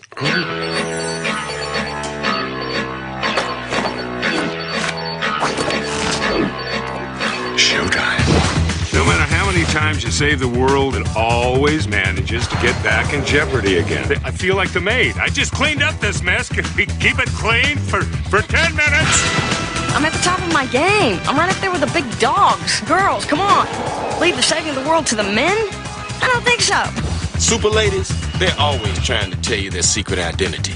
Think it'll strengthen the relationship or something like that. Edna mode. Your suit can stretch as far as you can and still retain its shape. Virtually indestructible and machine washable, darling. That's a new feature. I have no seen notes about it because I thought you guys were going to have so much to say about The Incredibles. Uh, just to those listening, I'm the one that put this on the list. Like, just so you know, I'm the only one had this in their top ten. Th- this is And why- I, gar- I guarantee that I am with the majority of of people. Like, people love this movie. Oh yeah, they do. I love this movie. Uh, this is the problem I had and why I didn't want to do this list is because no way I could truthfully rank my top 10. I just can't. Um, so what I tried to do was go through and pick out, you know, movies f- a few movies from some different eras along with some of my personal nostalgic favorites. Mhm. Um, that's why I have you know things like Three Caballeros and, and Robin Hood, and, and um, you know in there with with the Jungle Book and newer movies like Moana, you know, and and Toy Story and Toy Story Three stuff like that. Is I was trying to to put a list together because I could easily make a top top ten list of movies from 1989 to 1999. Um, and I could do the same thing with movies from 2002 to today. Um, it's a very difficult thing for me personally to do. I love The Incredibles. Brad Bird, the voice of Edna Mode, she's one of my favorite all time characters. I think she is just so original and and you know such a a scene stealer. I mean, she chews up every scene she's in. and ahead of the current superhero boom that we're now in. Mhm. This predates all Yeah, 2004. Yeah, bef- before 2008 when we went into the craziness. I just I this is the of all the animated movies I watched and revisited, this is the only one, including my number 1. This is the only one that borders on possibly being in my top 100. Like this is just such a great movie and the contrast between this and the sequel for me is I really felt like they did the James Bond feel better in the first one. Like so many moments are so great. Like when Dash is getting chased and goes underwater and it goes to slow mo for a second and just it is such a spy feeling movie coupled with the contrast of a family dynamic of you know don't take this exit you know uh, just so many great quotes Yeah, it's everything Marvel should have done with the Fantastic Four. It yeah, yeah. it's just I, I I really love it. You know, no gut, no glory. It's a it's a just a fantastic movie. I love the animation. I love the story. I love Yeah. The, villain is great, and how they The- how they you know he starts out uh, you know as the little boy, and and then we see him right. I mean, he's the grown up he's kind of right. Yeah. except for all the terrible things he does. Right. But, you know, but at least he has a, an actual reason for being the way he is. Mm-hmm. I think it's a great movie. I, I'm. I mean, I understand you guys just like the movie, those other movies better. I'm just surprised it was not on anyone else's top ten. I, I looked at it and I, I put thought into it. I won't say I didn't, but I I just I don't know what's wrong with me. These Pixar movies are of that era. I I look at them and I see the quality, and I'm like, wow, what a great movie. And when I saw Incredibles, I think I maybe just saw it once, and I finished it like, wow, amazing. But I just, it, it just doesn't connect to me somehow. Yeah, you don't have any love for it. or I don't have, right. you know, I don't have kids that I shared it with, Right. or I don't have a a, a different kind of. I know, think that's probably what that it. you say that that helps me, you know, find a reason maybe why I connect with it. Because I remember, you know, definitely watching that with my son, and when it was over, we played the GameCube game with the Underminer, and we fought him, and we played the whole game a million times, and it's one of his favorite games ever. Uh, I, just, you know, it was one of his favorite movies, so it's one of my favorite movies. I, I got to see the return of it. We went opening night to see Incredibles 2. The theater, it was a Thursday night, 7 o'clock showing, the very first one here in Marietta. And the theater was absolutely packed. And I mean, I'm watching groups of young men right around your son's age who had grown up with the with the original who have been you know yearning for the sequel movie for 12 13 14 years whatever it was and and they're coming in in these huge groups and they're all excited grown grown men now and i'm just all i'm seeing are these little boys you know that watch sat down and watched the original yeah And that's great. I have nothing against any of these movies. I just can't pick them as my personal. yeah, well, that's go-to. that's what these lists are. That's yeah, fine. I was. I oh, was oh yeah, just we didn't really do the the The- the warning ahead of time. Yeah, allegedly. No, I mean, uh, yeah, these are our favorite movies, so don't judge us too bad when we don't pick the high when when I'm the only one who picks the right ones. Okay, I really um, t- to echo what Seth said, I, I can remember sitting in the in the theater seeing The Incredibles for the first time, and it was specifically that scene where Dash is running over the water, and in my head, my brain said, "This is like a Bond movie." And when I re- when I look back on it, it, it was the score. It was that Michael Giacchino score that felt like a Bond movie. It sounded like a Bond movie. It looked like a Bond movie, especially some of those action sequences. And so, yeah, I mean, just a, a fantastic movie. Didn't quite make my top ten list. Honey! What? Where's my super suit? What? Where is my super suit? Uh,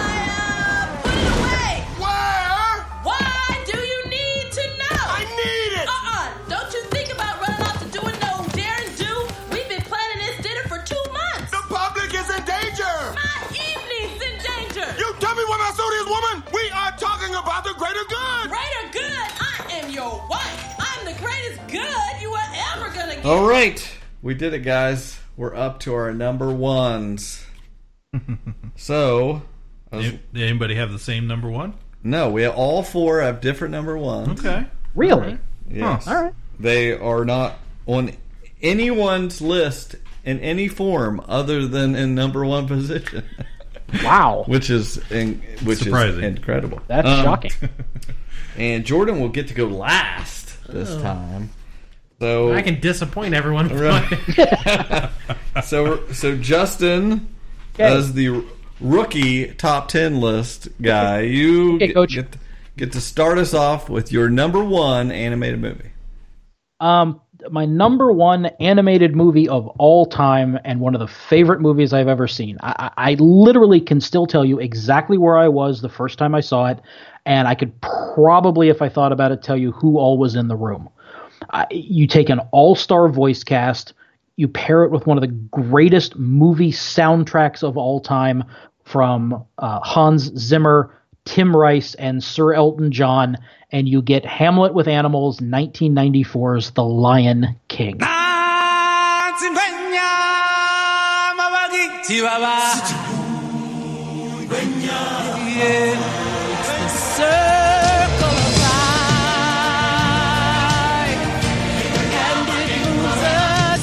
are all connected in the great circle of life. Walt Disney Pictures presents its all new 30 second full length animated motion picture, The Lion King. He was born to rule, This'll all be mine? Everything the light touches. Wow. but a shadow lies over the kingdom. I will be king. Run away and never return. If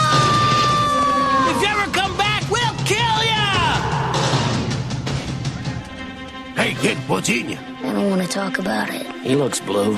I'd say brownish gold. No, no, no. I mean, he's depressed. Anything we can do? Not unless you can change the past. He grew up hoping to leave his old life behind.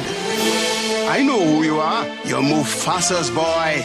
You're the king. King? Have you got your lions crossed? You know my father? Correction. I know your father. He died a long time ago. Nope. Wrong again. He's alive. And I'll show him to you. Father? You are my son, and the one true king. You see, he lives in you. You must take your place in the circle of life. uh, from the comedy of uh, Timon and Pumbaa to the, the menace of Scar and the hyenas. For me, this is just the perfect movie. Um, and it, it really underscores what I think is sort of the central message of almost every every one of Disney's best movies, which is simply no matter what, no matter what obstacles you face, the way to get through them, the way to live your life is to be who you are inside. Don't let other people tell you who to be. Don't don't be false to whatever is in you, whatever is motivating you to go out and and do whatever it is that you have to do with your life. Um, you know, Simba gets run out of the Pride Lands, and and he goes off and, and lives this vagabond life with these two loser friends, and and he's not happy. He thinks he's happy, but he's not happy because he's not. That's not who he is. He is the king of Pride Rock, and and it is not until he goes back and and reclaims his throne that that he becomes the king he is inside because I'm just going to quote lyrics at this point. And and and for me, all these years later, no matter where I am, if I hear Circle of Life, I'm going to stop and I'm going to listen to it. It, it's that's just the way it is. The the the very first Disney cruise we ever went on a long time ago. Uh, they do shows every single night, big theatrical shows on stage. They're amazing. The lead singer came out, large black woman, brought the rafters down. Absolutely the biggest voice I've ever heard coming out of a human being. Come to find out, it was actually Jennifer Hudson before she got famous. uh, that's my one of my brushes with fame. Um, but in the movie, even the parts that, that, that could be cheesy and, and overblown, Mufasa talks to him from the clouds. That's not my father. It's just my reflection. I, we've seen that trope used so many times and it, it done badly, but it's not done badly in The Lion King. It just works. And, and, and quite frankly, as, as difficult as this list was for me to put together, this was my number one from the get go, and, and nothing was going to change my mind. So, Lion King, number one, all the way. Father?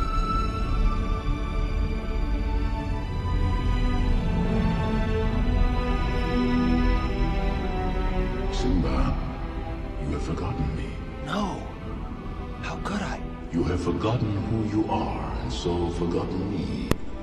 Look inside yourself, Simba. You are more than what you have become. You must take your place in the circle of life. How can I go back? I'm not who I used to be. Remember who you are. You are my son, and the one true king.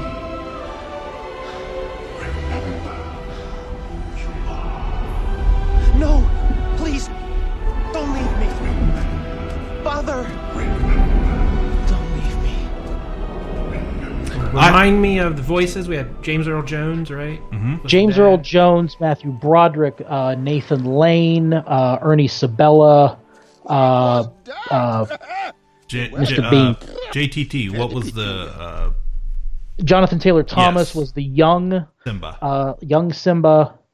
Uh, Whoopi Goldberg, Rowan Atkinson, Benson. uh, Jim, uh, Robert Guillaume. Yes. Correction. I know your father. uh, uh, Cheech was in it for God's sake. Yeah, yeah. Um, uh, oh, Nathan and and of, Lane? Yeah. Yeah. yeah, Nathan Lane. Um, and don't forget, this was a, a, a rematch of James Earl Jones and Madge Sinclair, the king and queen of Zamunda. Uh, Also played uh, Sarabi and Mufasa. Yeah, I pur- I purposely left this off my list. It's not my favorite. I know it's m- almost every Disney, f- you know, major fan's favorite uh, animated movie. It's not my favorite. I love it. Um, it came out a little bit later. I was like in high school when it came out, so I didn't see it right away. Um, I don't think I saw it for maybe two or three years later down the road. So it kind of missed me a little bit. And I think that's why I'm not. I don't have it as high. But I purposely left it off my list because I knew somebody would have it. Probably top three. I was kind of surprised that we hadn't heard that Yeah. yet all night. I didn't realize it would be number It's one. widely considered the number one Disney animated movie. I think as a whole. So by one fourth of Kapow's list. Right. Yeah. Right. Have you seen the the stage adaptations? I have not. Um, I I've heard the the soundtrack, the couple of extra songs that they have. Um, I, it, it sounds amazing. I, I've heard it's it's visually stunning.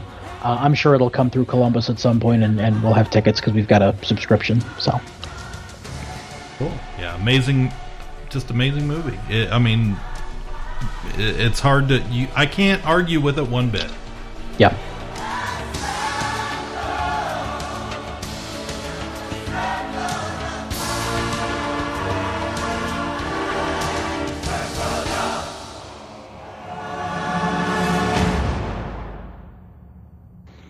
Cliff, your number one is actually um, from Pixar.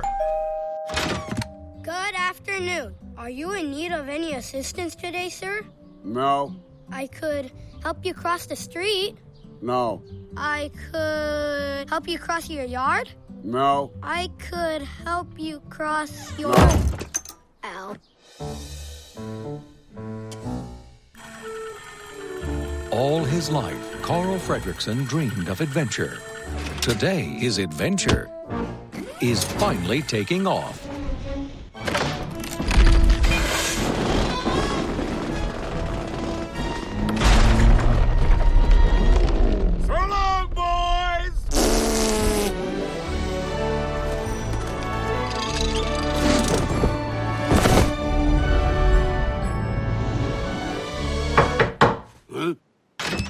Ah!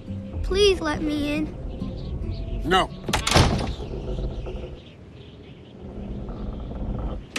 Oh, all right. Come back off! Where are we? Ah! What is that thing? Oh, it likes me. Go on, beat it. Ah, Hey, look, a dog. Sheep.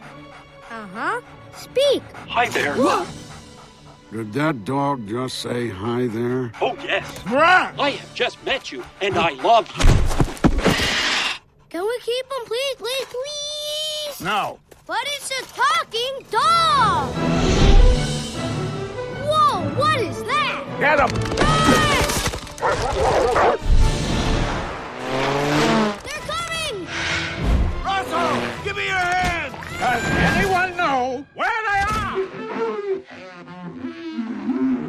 This is a movie that I remember seeing the previews for, and I was just kind of like, eh, okay, it's Pixar. I'm sure it's it's okay. Um, and didn't rush out to see it, but uh, 2009 Up is is it for me. I watched it just the other day again with my daughter. I've seen it I, a lot of times. When when do I tell him I haven't seen it? Are you serious? Never seen Up. Never seen it. I This- saw I saw it in in 3D. It was the first 3D movie I ever saw. Yeah, and, this- and that was terrible. Like it was terrible in 3D. The 3D Like part. I, I was like, this is why did I watch this in 3D? Uh, but it, there was no reflection on the movie. I Yeah, thought just that the was 3D, really yeah. dumb. Um, but yeah, and of course it's famous for the first 10 minutes. Yeah, I mean, no other movie will. Get, I mean, I can't watch it. I mean, I I am just a mess. in- Two minutes into this movie, uh, even before it, you know, it really happens because you get so happy and but you know it's you know what's coming. you know what's coming, and it gets me every time. Like for a while, I wouldn't watch the first few minutes, that first eight and a half or whatever minutes it is. I, I just wouldn't watch it. I just you know go right through it, fast forward, and get to the you know the the fun stuff. And um, but it's this wonderful story about you know Carl Fredricksen. We see him as a little boy, and he meets this crazy little girl and they love you know they're big fans of charles muntz who this adventurer it's all in black and white you know he's got the little goggles and the and the aviator hat on and um, she you know she says immediately you know I, i've got a clubhouse and this old ratty beaten down house that you know she hangs out in and and you incorporate this amazing thing they did with balloons. You know, Carl loves balloons. He sells balloons his whole life at the zoo, and she works at the zoo uh, with the birds. and they fall in love, and you see it right in the first few minutes. Their their whole life, their whole story about you know getting married and always holding on to this. You know, we're we're going to go to Paradise Falls where Charles Muntz went, and and and have our adventure. And we see her, you know, getting the news that they they can't have children for whatever reason. You know, it, it, it's heartbreaking. And as a parent, that is heartbreaking. That I can totally relate to that. You know how awful that when you have, you know, you see your life planned out, and this is going to be part of it. And then you know we move on, and and they move on with their life, and and they're still happy. They're still living their lives and and, and their jobs, and together, and they have each other and uh, we see Carl, you know, find the her uh, old scrapbook in the closet, the adventure book, and and he finds it one day, and and and and you see him go buy the tickets. We're gonna he's gonna take his wife finally to Paradise Falls, and they're gonna see it. And as he you know has this whole like men do this whole grand gesture in his mind. He's up on the hillside. And he's got his tickets, and he's going to show her. And she's coming up the hillside, and she collapses. And next thing, we're we're in the hospital. and We get the bad news, you know. And then you just see him holding that balloon in the in the church in the funeral park. It's amazing. It you know it gets it, just thinking about it gets me right now. Um, it's just absolutely that beginning of that movie. The rest of the movie is great, and it's such a turnaround. And we see him continue on with his life That's and make the first ten minutes, Jordan. Yeah, that's the first got, ten minutes. I got a good sense of it. Excuse me, and um, and make a difference in this in this this boy's life. This young boy, the you know um, uh, the wilderness explorer that shows up on his porch at a very inconvenient time and, and, their adventure, you know, going to South America and how they get there with a floating a floating freaking house, uh, you know, by his balloons as he's. It's just amazing. The whole plot line. I've skipped over a bunch, but with the mailbox, the Carl and Ellie mailbox out in front of their their janky little house that is being, you know, surrounded by skyscrapers in in his neighborhood as everybody else sells off and and just his house remains that he can only relate to, you know, his his wife that's passed on, and you you know you see such a human moment when um, the construction crew accidentally you know runs over his mailbox that has his wife and his handprints and it says Carl and Ellie since the day they you know they moved in, and he he freaks out. Stop! Stop! Stop! Hey! Hey, you! What, what do you think you're doing? I am so sorry, sir. Don't touch that! No, no, no. Uh, let me take care of that for you. Get away from Hey, our hey, mailbox! sir, I- I don't want you to touch it! Ow! Oh. and attacks the the construction worker. You know, just because it's just so it, it, the emotion in this movie. It, it hits me like no other thing I've probably ever watched. It's amazing. Um, I absolutely love it. Without a doubt, I was like, this was the one movie I was like number one up. This does it for me every time. So Yeah, those first 10 minutes will absolutely stomp your emotional guts out there. It, it's just it, it, it's it's perfect storytelling. It's done so and it's handled so well. They, it, it could have been awful, but Mhm, it, it, mhm. it, it's done so well. It's done so respectfully, uh, if you want to call it that, to, to the characters. It's just it's it's just a perfect 10 15 minutes of film. And it's Ed Asner is the voice. Yep. Yes. Yep. Carl Fredricksen. Um, the little boy, the little boy's name is Russell. Um, that plays uh, his companion throughout the movie, and of course they find Is the. he uh, like any commercial or trailer I saw? I thought that kid's gonna be so annoying. no, not does, at all. Does he win you over? No, he he Yeah. he, he ma- yeah he is the perfect companion. He hit all his, all of his little lines. He's so innocent, and uh, his his lines get you in, in this movie. You know he it, it's just it's an amazing movie. I I can't say enough good things about it. I always remember. Uh, I remember there was always the theory that the he was died. He had died uh, Mhm. also, and that this kid getting the badge to help the elderly, he was helping him cross into heaven, Right, which is yeah, Paradise. Falls. And it's a great movie. Yeah, It I mean, is great. It, it is. It doesn't have a whole It's a lot. tearjerker. It, it is. It doesn't have a whole lot of characters. It's very contained. You know, you've you've got Carl, of course, Ellie in the beginning, um, and, and Russell and Kevin the bird and Doug the dog. Who Doug has become. you know, I yeah. mean, we've, uh, that's the That's that's the, one of the most famous things from it is squirrel. So that's my number one. Go My- watch it. Yeah. My number one, as I said befo- before, does not make my top 100 movies of all time. but it is total nostalgia. No, not Pixar or Disney or Bluth. It's 1979, Emmy winning Children's Television Workshop. The animated classic version of my favorite book of all time The Lion, the Witch, and the Wardrobe. My Lion King.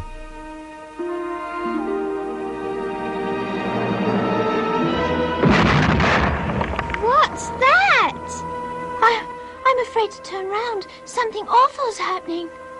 Let's do something worse to him. Come on. Oh, oh, oh, oh no. Oh, oh, oh, what does this mean? More magic? Yes, it is more magic.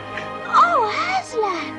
You're not dead. You're alive. You're alive. You're alive. Yes, it is I. You're real. Oh, Aslan. Aslan. I just I, I, I love it. I watched it uh, a few months ago again, and I just remember when that came out. I, I'd read the book first and loved it, you know, as a kid, and then caught this movie in the early '80s, and it's just it's it's just so it's so weird in the first place. It's just it's like it's kind of a dark story, and even though you know, I mean, I get the biblical stuff to it, but it's just with the witch and you know her cackle and whipping, driving her sleigh, and just all the. There's so much stuff to it. I, I just love. I, I love that story. I love the thought of crossing over into a fantasy world and being important Although there. the witch knew the deep magic, there is a magic deeper still which she did not know. Her knowledge goes back only to the dawn of time. But if she could have looked a little further back into the stillness and the darkness before time dawned, she would have read there a different incantation.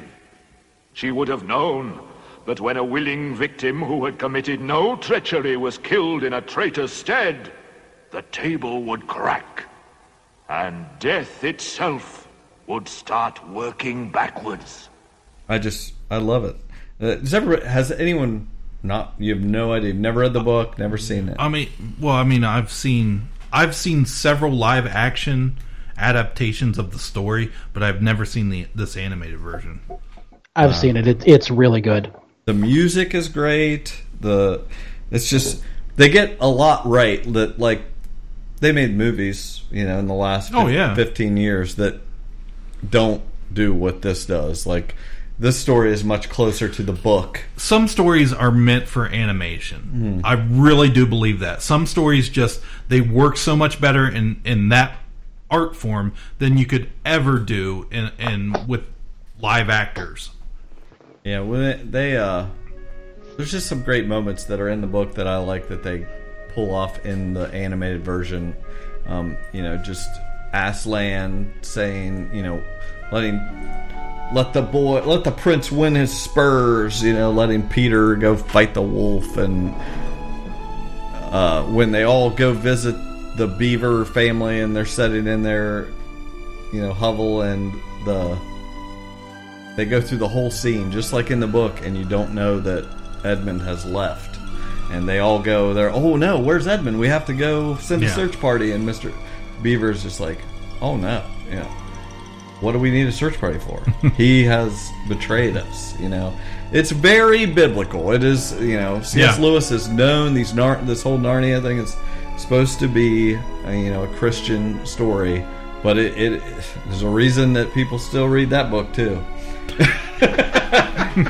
You know i mean seriously it's a great story uh, and and I, I love it. It's my favorite book of all time and i i just i love this adaptation. It gave me the same feeling as when i read the book. And i you know i've watched it a couple times in the last six months to make sure like does this really still give me that feeling? It does. I, I really enjoy it. I can always get back if anything goes wrong.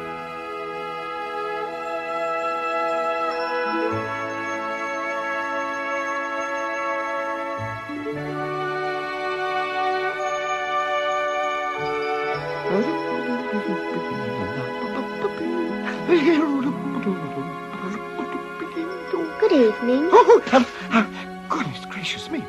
Good evening. Good evening. Uh, good eve- Good evening. Excuse me. I don't want to be inquisitive, but should I not be right in thinking that you are the daughter of Eve? My name's Lucy. But you are, uh, forgive me, uh, you are what they call a girl. Of course I'm a girl. You are, in fact, human. Of course I'm human. To be sure, to be sure. How stupid of me! but I've never seen a son of Adam or a daughter of Eve before. I'm delighted to meet, that is to say, uh, absolutely delighted. Allow me to introduce myself. My name is Tumnus. I'm very pleased to meet you, Mr. Tumnus. that leaves you jordan I really feel like one of the Disney, we have built up to this one of the Disney guys should have anchored this. yeah, I was. I what you have have as your number one. I had on my list of you know ones I want. It, it is on a lot of lists. As It's on a the- list. It's on a lot of lists as the best animated movie. You know, a lot of people hi- highly acclaim this. So you're not good. alone. So if I've you never feel re- you've never seen it, it. no, if you feel this is a super anticlimactic pick, well then you're wrong because it's on lots of lists. it's on lists. when you brought this list up, like Cliff was with Up, uh, this was the first one I wrote down, and I put it in the number one slot. And I thought, okay, well, something will, you know, I'll remember something or something will jostle it around. But it just, it never moved out of the slot. And I, I it's one of my favorite characters of all time, and it's one of the definitive interpretations of that character. And I'm building it up so much. Batman Mask of the Phantasm. This Christmas, for the first time, America's most exciting and legendary motion picture hero comes to the screen like you've never seen him before. The Bat! In an all-new, larger-than-life feature film. Now, the Dark Knight confronts his newest and most menacing villain. Your angel of death awaits. The Phantasm. I want you. And faces his greatest danger. Can't be too careful with all those weirdos around. A soaring new adventure. Batman, Mask of the Phantasm. The animated movie. Coming for a Christmas you'll never forget. Yeah, I had it on my non-Disney list. Excellent. It's on a list. So, Batman, the animated series, again, right in the wheelhouse, the perfect time it came out. I was the perfect age. I was heavy into comic books. And in 1992, out comes this series that is unlike any cartoon I had seen before. It was smart and mm-hmm. it was action packed and it was funny and it was weird noir art deco design and incredible music and it treated superheroes it wasn't like the end of super friends every episode we had to wink and laugh ha ha ha Yeah. it was these were sophisticated stories that weren't winking at the audience this was treating this subject matter that i took very seriously it treated it the same way so that series all time all time Stone Cold classic for me. Then in 1993, they wanted to do a direct to video feature length movie. Um, early in the production, they said, "Why don't we put it in theaters?" So they had less than a year to put this together as a theatrical release. They gave them a bigger budget, so that let them expand the story, have more elaborate set pieces, and and to their credit, Warner Brothers gave them a lot of creative control because the first season was so good of the TV show, got so much acclaim, so such good ratings, they let them basically do what they wanted. So, and until the Killing Joke, when they did the limited run for that movie, this was the only animated Batman film to ever hit theaters. So everything else has been you know, direct to direct to DVD or home releases. So, um, so a lot. Of, you know, Bruce Timm and Paul Dini, the creators of the show, were right on hand for this. He co-directed with Eric Radomski, and it was written by some comic book veterans, Alan Burnett and Martin Pasko. And uh, it's inspired by a story called Batman Year Two, which the villain in that was the Reaper and it, they took a lot of elements from that comic, but they wanted a whole new villain, so they they they created this Phantasm character. So I, this this movie it, it took everything I loved about the show, but just expanded on it, and everything I loved about Batman and expanded on it, and, and it, it it was very sophisticated storytelling. It was non-linear. It had a bunch of flashbacks to Batman before he became Batman, tying into his past, and this woman he fell in love with, Andrea Beaumont. That's right. And if Daddy gets any more protective, he's going to build a moat around my bedroom. Oh, it's times like this I wish you were around to. Yes? Excuse me. I thought you were saying something. Uh, to me, I mean. No. Okay. Know who that was? Bruce Wayne. You know, Wayne Enterprises? I've seen him on campus. Very moody. Cute, though. Yes? I heard my name. I thought. Who are you talking to? My mother. Oh, well, I didn't mean to. That's okay. We're done. Mom doesn't have much to say today. Hey, I'm not the only one who talks to their loved ones, you know. I didn't say anything.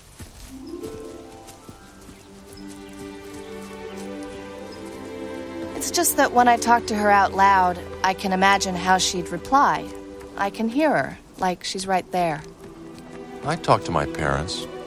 What'd you say? I made a vow. What vow? A secret one. Ooh, a man of mystery. Have you kept your vow? So far.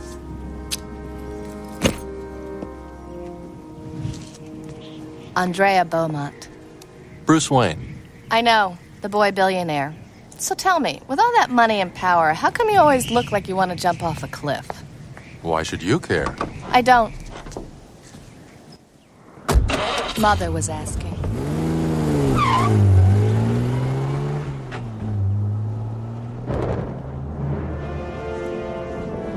So, as uh, a, a, a mysterious vigilante is murdering crime bosses in Gotham, Bruce's former love comes to town, and he thinks back to before he was Batman, and he he had this one chance basically to not be Batman, and the the the love ends.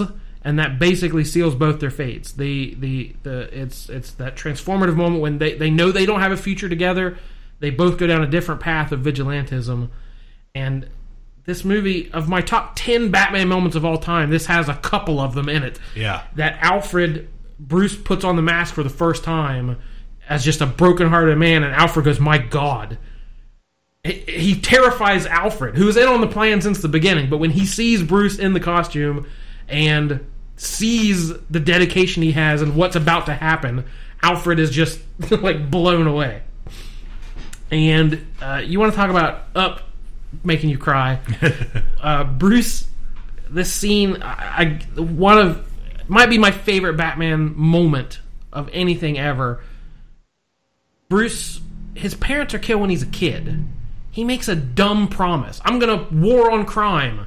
That's that's a child's idea. But he made a promise and a vow. And he's standing at his parents' graveside and says, It doesn't mean I don't care anymore. It doesn't mean I don't care anymore. I don't want to let you down, honest, but. But. It just doesn't hurt so bad anymore. I don't want to let you down, honest, but it just doesn't hurt so bad anymore. You can understand that, can't you? Look, I can give money to the city. They can hire more cops. Let someone else take the risk, but it's different now. Please, I need it to be different now. You can understand that, can't you? Look, I can give money to the city. They can hire more cops. Let someone else take the risk. But it's different now. I know I made a promise, but I didn't see this coming. I didn't count on being happy. Please tell me it's okay.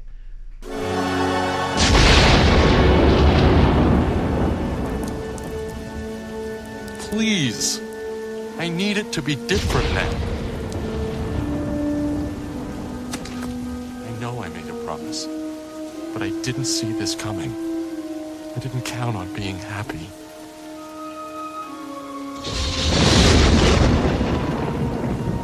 Please. Tell me that it's okay.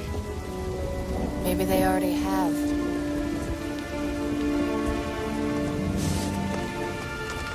Maybe they sent me.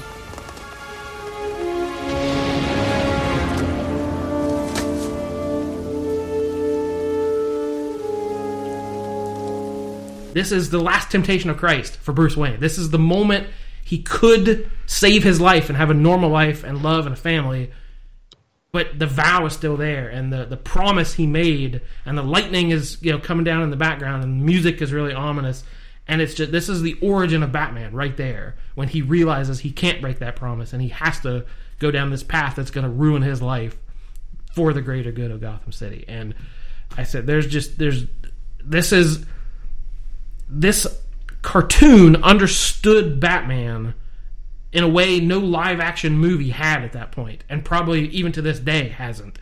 And as a kid watching this, I thought someone gets it. They get why Batman is so amazing, and it, it it has just stuck with me to this day. And every Batman comic I read, in some way, compares to this because this this is just one of the definitive moments and and and storylines from just one of the best characters of all time. I, I I can remember the first time I watched this. I think I want to say it was on a rerun on television, like after it had been out, and I remember thinking I never expected this to be this good. The ending, like it got me. I was like, "Are you kidding me right now?" Don't spoil it now. I'm all worked up. Man, I, I feel like I should have watched that. Yeah. Yikes. Well, we did it, guys. We have like uh, I probably. could have we could have done some Kapow theater there. We could have. Oh man, I thought we were. We missed our chance. You need to just throw that drop in before that segment. Welcome to Kapow Theater. Uh, any anybody got honorable mentions? We all do. Go okay. for it. Okay. I was quick. I was shocked. Well, first of all, Noah mentioned Transformers, the movie. Well, there's a reason for that. Yeah. clean hashtag clean break. Yeah. No, I, I went and saw in 1986. I went and saw the Transformers movie. My parents took me. I remember it. I was not very old. I remember liking Transformers until that movie. That movie ruined a whole generation.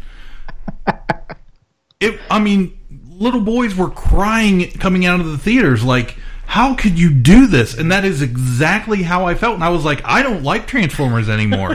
I remember it. I was like, I mean, this Never was this was the movie that pushed me. I'm like, I, I, I guess I'll just play GI Joes now. like, no, This Tra- is some deep. This is ta- talking about Lion Witch War- Wardrobe. This is Kapow Sopro deep magic. Yes. I would call it. and I, I know I'm not the only. I've heard other people say similar things about this movie. Because it's a fun kids drama, but the executives thought, "Hey, we need to make new toys. Let's clear out some of the old ones. So just kill a few off." Not realizing the connections kid Yeah. had to these kids had to these characters, and to watch Optimus Prime Yeah. die horribly. Um, yeah, so Transformers, um, I did have on my list, I did have G.I. Joe the movie, which thankfully came out afterwards, and they had the weird um, voiceover at the end where Duke woke up from his coma. Looks like we made it. Then Doc says Duke's gonna be A-OK. Yo, Joe! Good thing is being stabbed in the heart didn't kill him. yeah. He's okay. but I did want to mention it. Um, what else you got, Jordan? Uh, I was I wrote down as we were getting toward the end of this. I wrote down Lion King and Aladdin. Yeah. And I was kind of I was like I can't believe no one's going to mention either of those. So Yeah, Aladdin could have slipped into my list. Yeah. I rem- it was a it was a huge movie. if I was going to pick any other Disney one, it would be Aladdin. Just Rob- for Robin Williams, yeah. just amazing. Uh, the three I had that were on my list and off my list and on my list: Spirited Away, like I mentioned, the other uh, Miyazaki anime, Coraline, the, Mm, the Neil Neil Gaiman Gaiman. adaptation, uh, stop motion.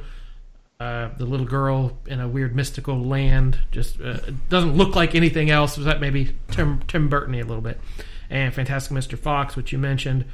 Uh, I had a list of anime: Akira, Cowboy Bebop, Ninja Scroll, which is one of my favorite action animes of all time, and Grave of the Fireflies, which is the World War II story about two young orphans as the atomic bomb is going to fall, and it's that's regarded as the like the tearjerker of all tearjerkers. It's Mhm. just a heart wrenching story. Um, for the kind of oddball movies, I had Anomalisa, Persepolis, which is the adaptation of the graphic novel about the, the young girl growing up during the Iranian Revol- Revolution. And then Waking Life, which is just sort of people talking to the camera, and it's, it's very philosophical, and it did that animation. where It's like it's where it's real people, but they animate them. So Oh, it's rotoscoping. rotoscope, and it's very kind of squiggly looking animation. It's it's it's interesting, but I've only seen it once, so I couldn't quite put it anywhere on the list. Uh, the other Disney movies, kid childhood favorites: Fox and the Hound, Sword in the Stone, The Rescuers, Oliver and Company. Mhm. Those are ones I remember watching over and over. Uh, Don Bluth, like Land Before Time, and All Dogs Go to Heaven. Yep. And I had Incredibles and Big Hero Six. Um, I'll just say ones that have not been mentioned at all here. I just outside of my top ten was Tower, which was from a couple years ago. It's kind of a documentary and rotoscoping about the Charles Whitman stuff in Texas many years ago. It was really well done. Uh, all rotoscope animation and the voices of you found out as you watched it that the people that voiced talked about what happened were the actual people and at the end you see them talking and it's, it's it was really awesome way to watch that story um meet the robinsons is just Oh, a yeah. nice, Yeah. nice time travel-y thing i liked uh WALL-E Yep. that's good Got WALL-E. Um, mulan Mhm. uh, a couple movies I'd never seen, but thought I better check out were Black Cauldron. I saw. Oh, my gosh. Saw and Last Unicorn. Both, both of those are crazy, weird movies. Oh, Black Cauldron, I would consider probably New. the worst Disney movie I've I, ever yeah, seen. I'm not necessarily saying Yeah. they're. Yeah. They really don't qualify as honorable mentions, but I watched them for this, so I'm mentioning. Give me credit.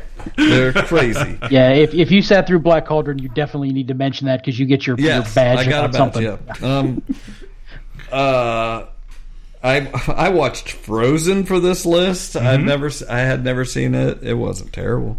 My life is a zucchini is a weird thing, but it had Nick Offerman. Um, Hmm. wasn't terrible. Um, let's see, Wreck It Ralph is not as good as I thought it was. Yep, yep. Suck it in, but Shame yeah, on you. It's a, it's. A, I always remember liking it, but then I watched it. I'm like, oh, it's cool for a while. I like the concept, and then halfway through, it comes about this nothing weird land. I don't. I don't know. Not for me. Um. Uh, Emperor's New Groove. I really wanted to rewatch because I remember loving that. Way don't think underrated. How funny! My son. I remember my son thinking it was so funny. We Mhm. would laugh watch that movie. David Spade and what's his name? Patrick Warburton. Yep, Patrick Warburton. Um, My daughter loves that one. How to Train Your Dragon. I really like the first one. Um, Monsters Inc. Mhm. Madagascar. Uh, All Star Superman which I, I love the comic, but there is a Yeah. you know animated version of it. Yeah, I almost I was going to kind of I had the thought about going through those because DC has some really good animated movies in the last few years. I was I had thought about going through it and it, I've written down um, Mask of the Phantasm and I kind of left it at that. So Justin, what do you got for Wait, honorable? wait, wait, men- wait! oh, one- I got one more. I Oh, want oh, to fight you about because you see, you swore swore at me. Basically, I'm just kidding. But in, in the private chat, just saying, if anybody has Shrek on Oh, their list, I'm gonna Lord. I'm gonna get upset. well, I got news for you. My kid loves Shrek, and it was an oasis of animated crap when he was young. and I still quote it. You cut me deep, Shrek.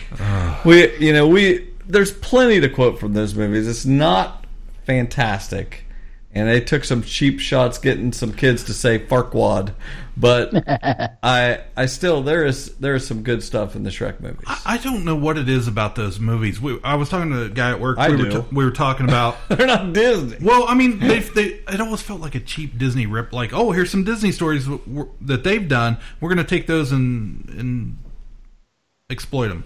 Um, but, but yeah, I was talking to a guy. He we were talking about what we were doing tonight at the podcast, and and he mentioned it was the first thing he said, and I was like, "Are you kidding me?" like seriously, dude. Ah, I hope he listens. so yeah. Um, so this guy with yeah. terrible taste I was talking to. All right, let's, let's let these two mention every other Disney movie yes, ever let's made. do that. I, I I'd probably like Shrek more if it would have stayed Chris Farley. That's uh, you know I've heard some of the the the outtakes for, that he had recorded before he died, but that's that's a whole thing. Um, I noticed nobody mentioned Sausage Party, and that probably makes sense. I watched that in the theater, and it's one of the most horrible experiences of my life. I went in with my son a couple years ago when it came out, and we sat down in the theater. And very shortly into it, I realized what a terrible mistake this was. Because one, I might have halfway enjoyed it, but not with the redneckiest crowd Oh. that a sausage party theatrical release draws in. That's really on you, though. You should Oh, have. it was a huge, like I know it was a huge mistake on my part. Um, uh, the other ones I had on my uh, like sort of off and on list: uh, Monsters Inc., um, Nightmare Before Christmas, which I don't think we mentioned yet. Um, Big Hero Six, Lego Movie, Mermaid, uh, Roger Rabbit, uh, WALL-E, which I thought was amazing because they made a movie where neither of the lead characters speak. Yep. Uh, and one of the main characters was in a coma for half the movie. um, uh.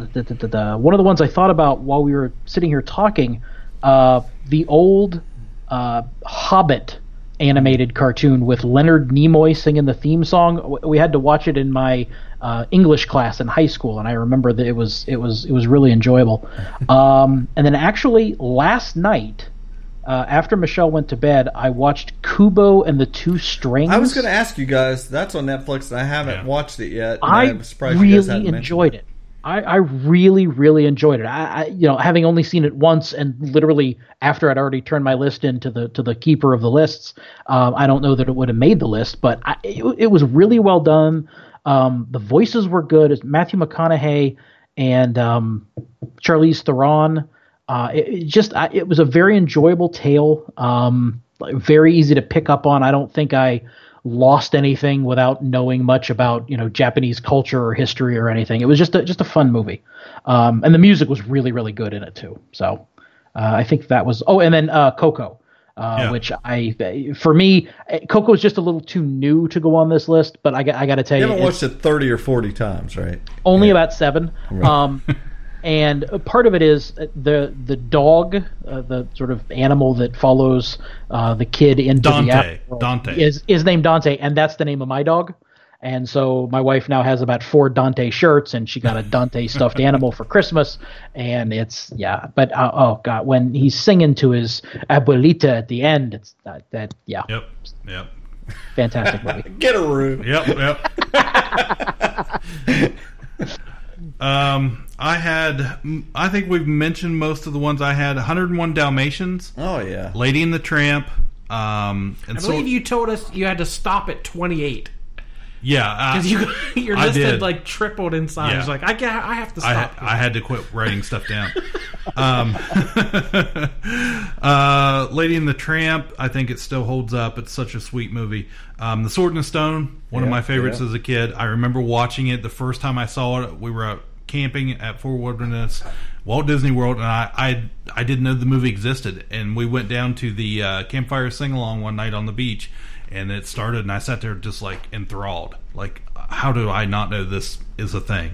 Um, the Aristocats. I saw that. almost I, I made knew my you were gonna list. Say that. I saw that in the, I was in the smoot in the balcony when I was a little kid. I remember seeing that in yeah, the theater. yeah, it's one of our favorites. Um, Ducktales the movie, Treasure of the Don't Lost. Lamp, um, the Brave Little Toaster. Oh yeah, those are weird. Aladdin, WALL-E is great. Wreck It Ralph, Big Hero Six is something everybody that. should watch. I tried watching it. Um, on my non-Disney Charlotte's Web, Oh, I was a little surprised nobody Charlotte's had. Yeah, nobody Yeah. had that. Land Before Time. Paul, uh, what was his name? Paul what? Uh, oh, Justin's gonna come up with it in a second. His eyes don't roll in Yeah. the back of his head. I got nothing. Yeah. come okay. Um, the He-Man movie, The Secret of the Sword, that enter- introduced She-Ra. I remember going with my my parents and my cousin, in 1985, going to watch that movie.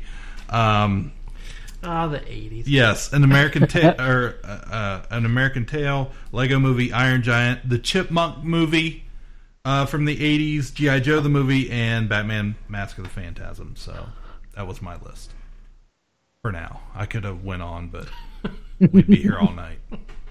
Paul Lynde. Paul Well, Lynde. You and I would be here all night. We did it. Whew, again, yes. How That about was- that? That was good. That was some some surprises I didn't realize. Mm-hmm. Some, not so surprising Yeah, results. some movies I want to watch now. Yeah, I can, I'm gonna make. I'm gonna make you to a list. Oh boy, I think I just got one. I think I just got one. All right. Well, Justin, thank you so much for joining us Absolutely. Thank you guys for having me. It was really fun. and putting in the time and effort of actually doing a list. That's more than just hopping on and being a guest. That is Yeah. doing homework and So we have set you up. We this should be a fairly popular episode. If nobody listens to it, this it was nice having you. oh no, I had to do research about Disney movies. Woe is Yeah. to me. Every time we have somebody, we have somebody on. I, I, I really wonder. I'm like, do do they put a lot of time into like preparing? Because I don't. Are they doing more work at this than I am? Yeah, that's why we have them. Somebody's So- got to do it. We hire out. We thank you very much for listening. We appreciate it. We hope you enjoyed this. We hope you're an animation fan. Uh, if you know animation fans, please share it with them. I'm sure you have someone in your family or friends that are huge Disney fans. You can send them a link to this and say, listen to these yahoos. They're as big a Disney fan as you are. And see if you can top the knowledge that we shared here tonight. That would be amazing. And if we didn't mention, among the 50,000 movies we mentioned, if we didn't mention your favorite, please let us know. We will gladly uh, make up for any missed uh, entries. Yeah, yeah. It, it just tonight felt really good to have somebody. I felt like for the first time, really on my side. Somebody's got my back here. the tables have turned. We can one click of the button. We can fix that.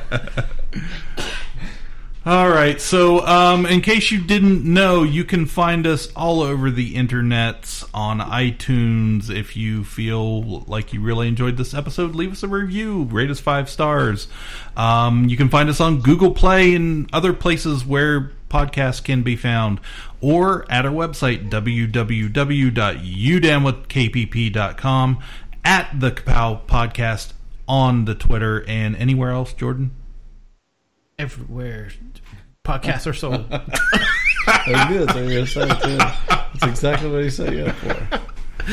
All right. You guys are the best. You guys are awesome. Thanks for listening. My name is Jordan Lowe. I'm Cliff Barnes. And for Justin Lowe, I am the keeper of the list. Thanks for coming to our animation romp. Bye forever.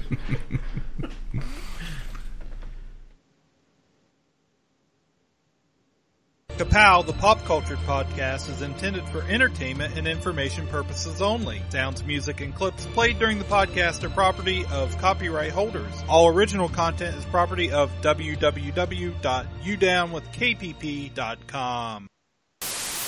Cliff, we had some friends visiting a couple of weekends ago, and uh, one of them is my like super huge Disney nerd friend Michael. Yeah. And uh, this the, one of the other guys that was down. He's he's younger, and he thought that he was going to stump us. So he got on his phone and found like the the ultimate Disney World trivia quiz or something. There were like seventy five questions, Oh, and I please. think between Michael and I, I think we got seventy two out of the seventy five. Yeah.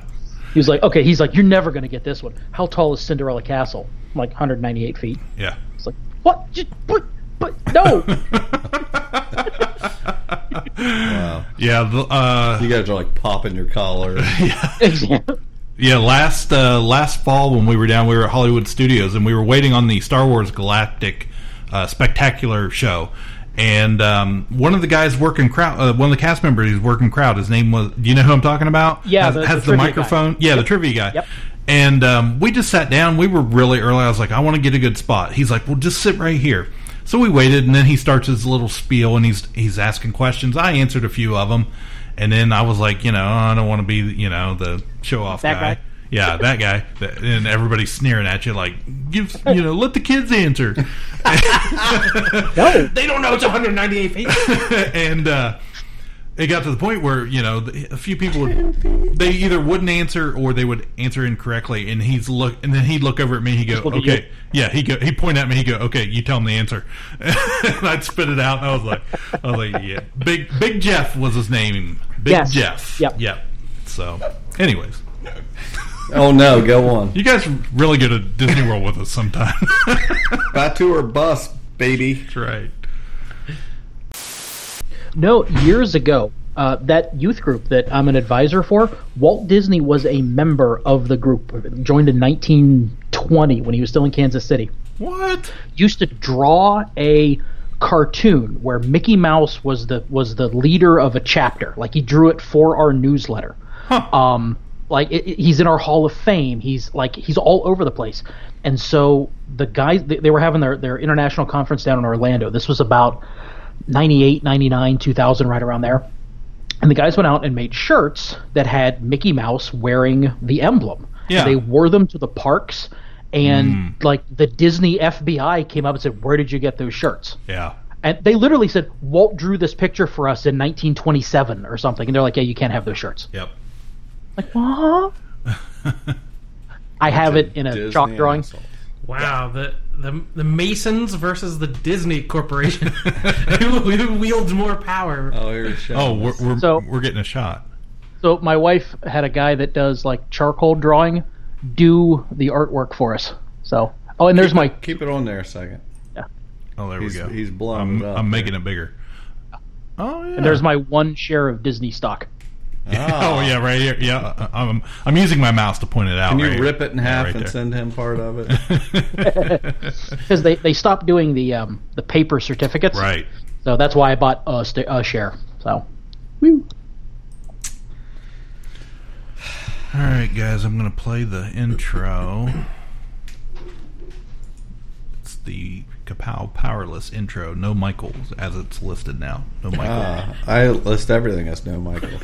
I get up and say it's another no Michael day. Stretch my arms out. there we go. Ready? Ood lolly golly, what a Michaelis day.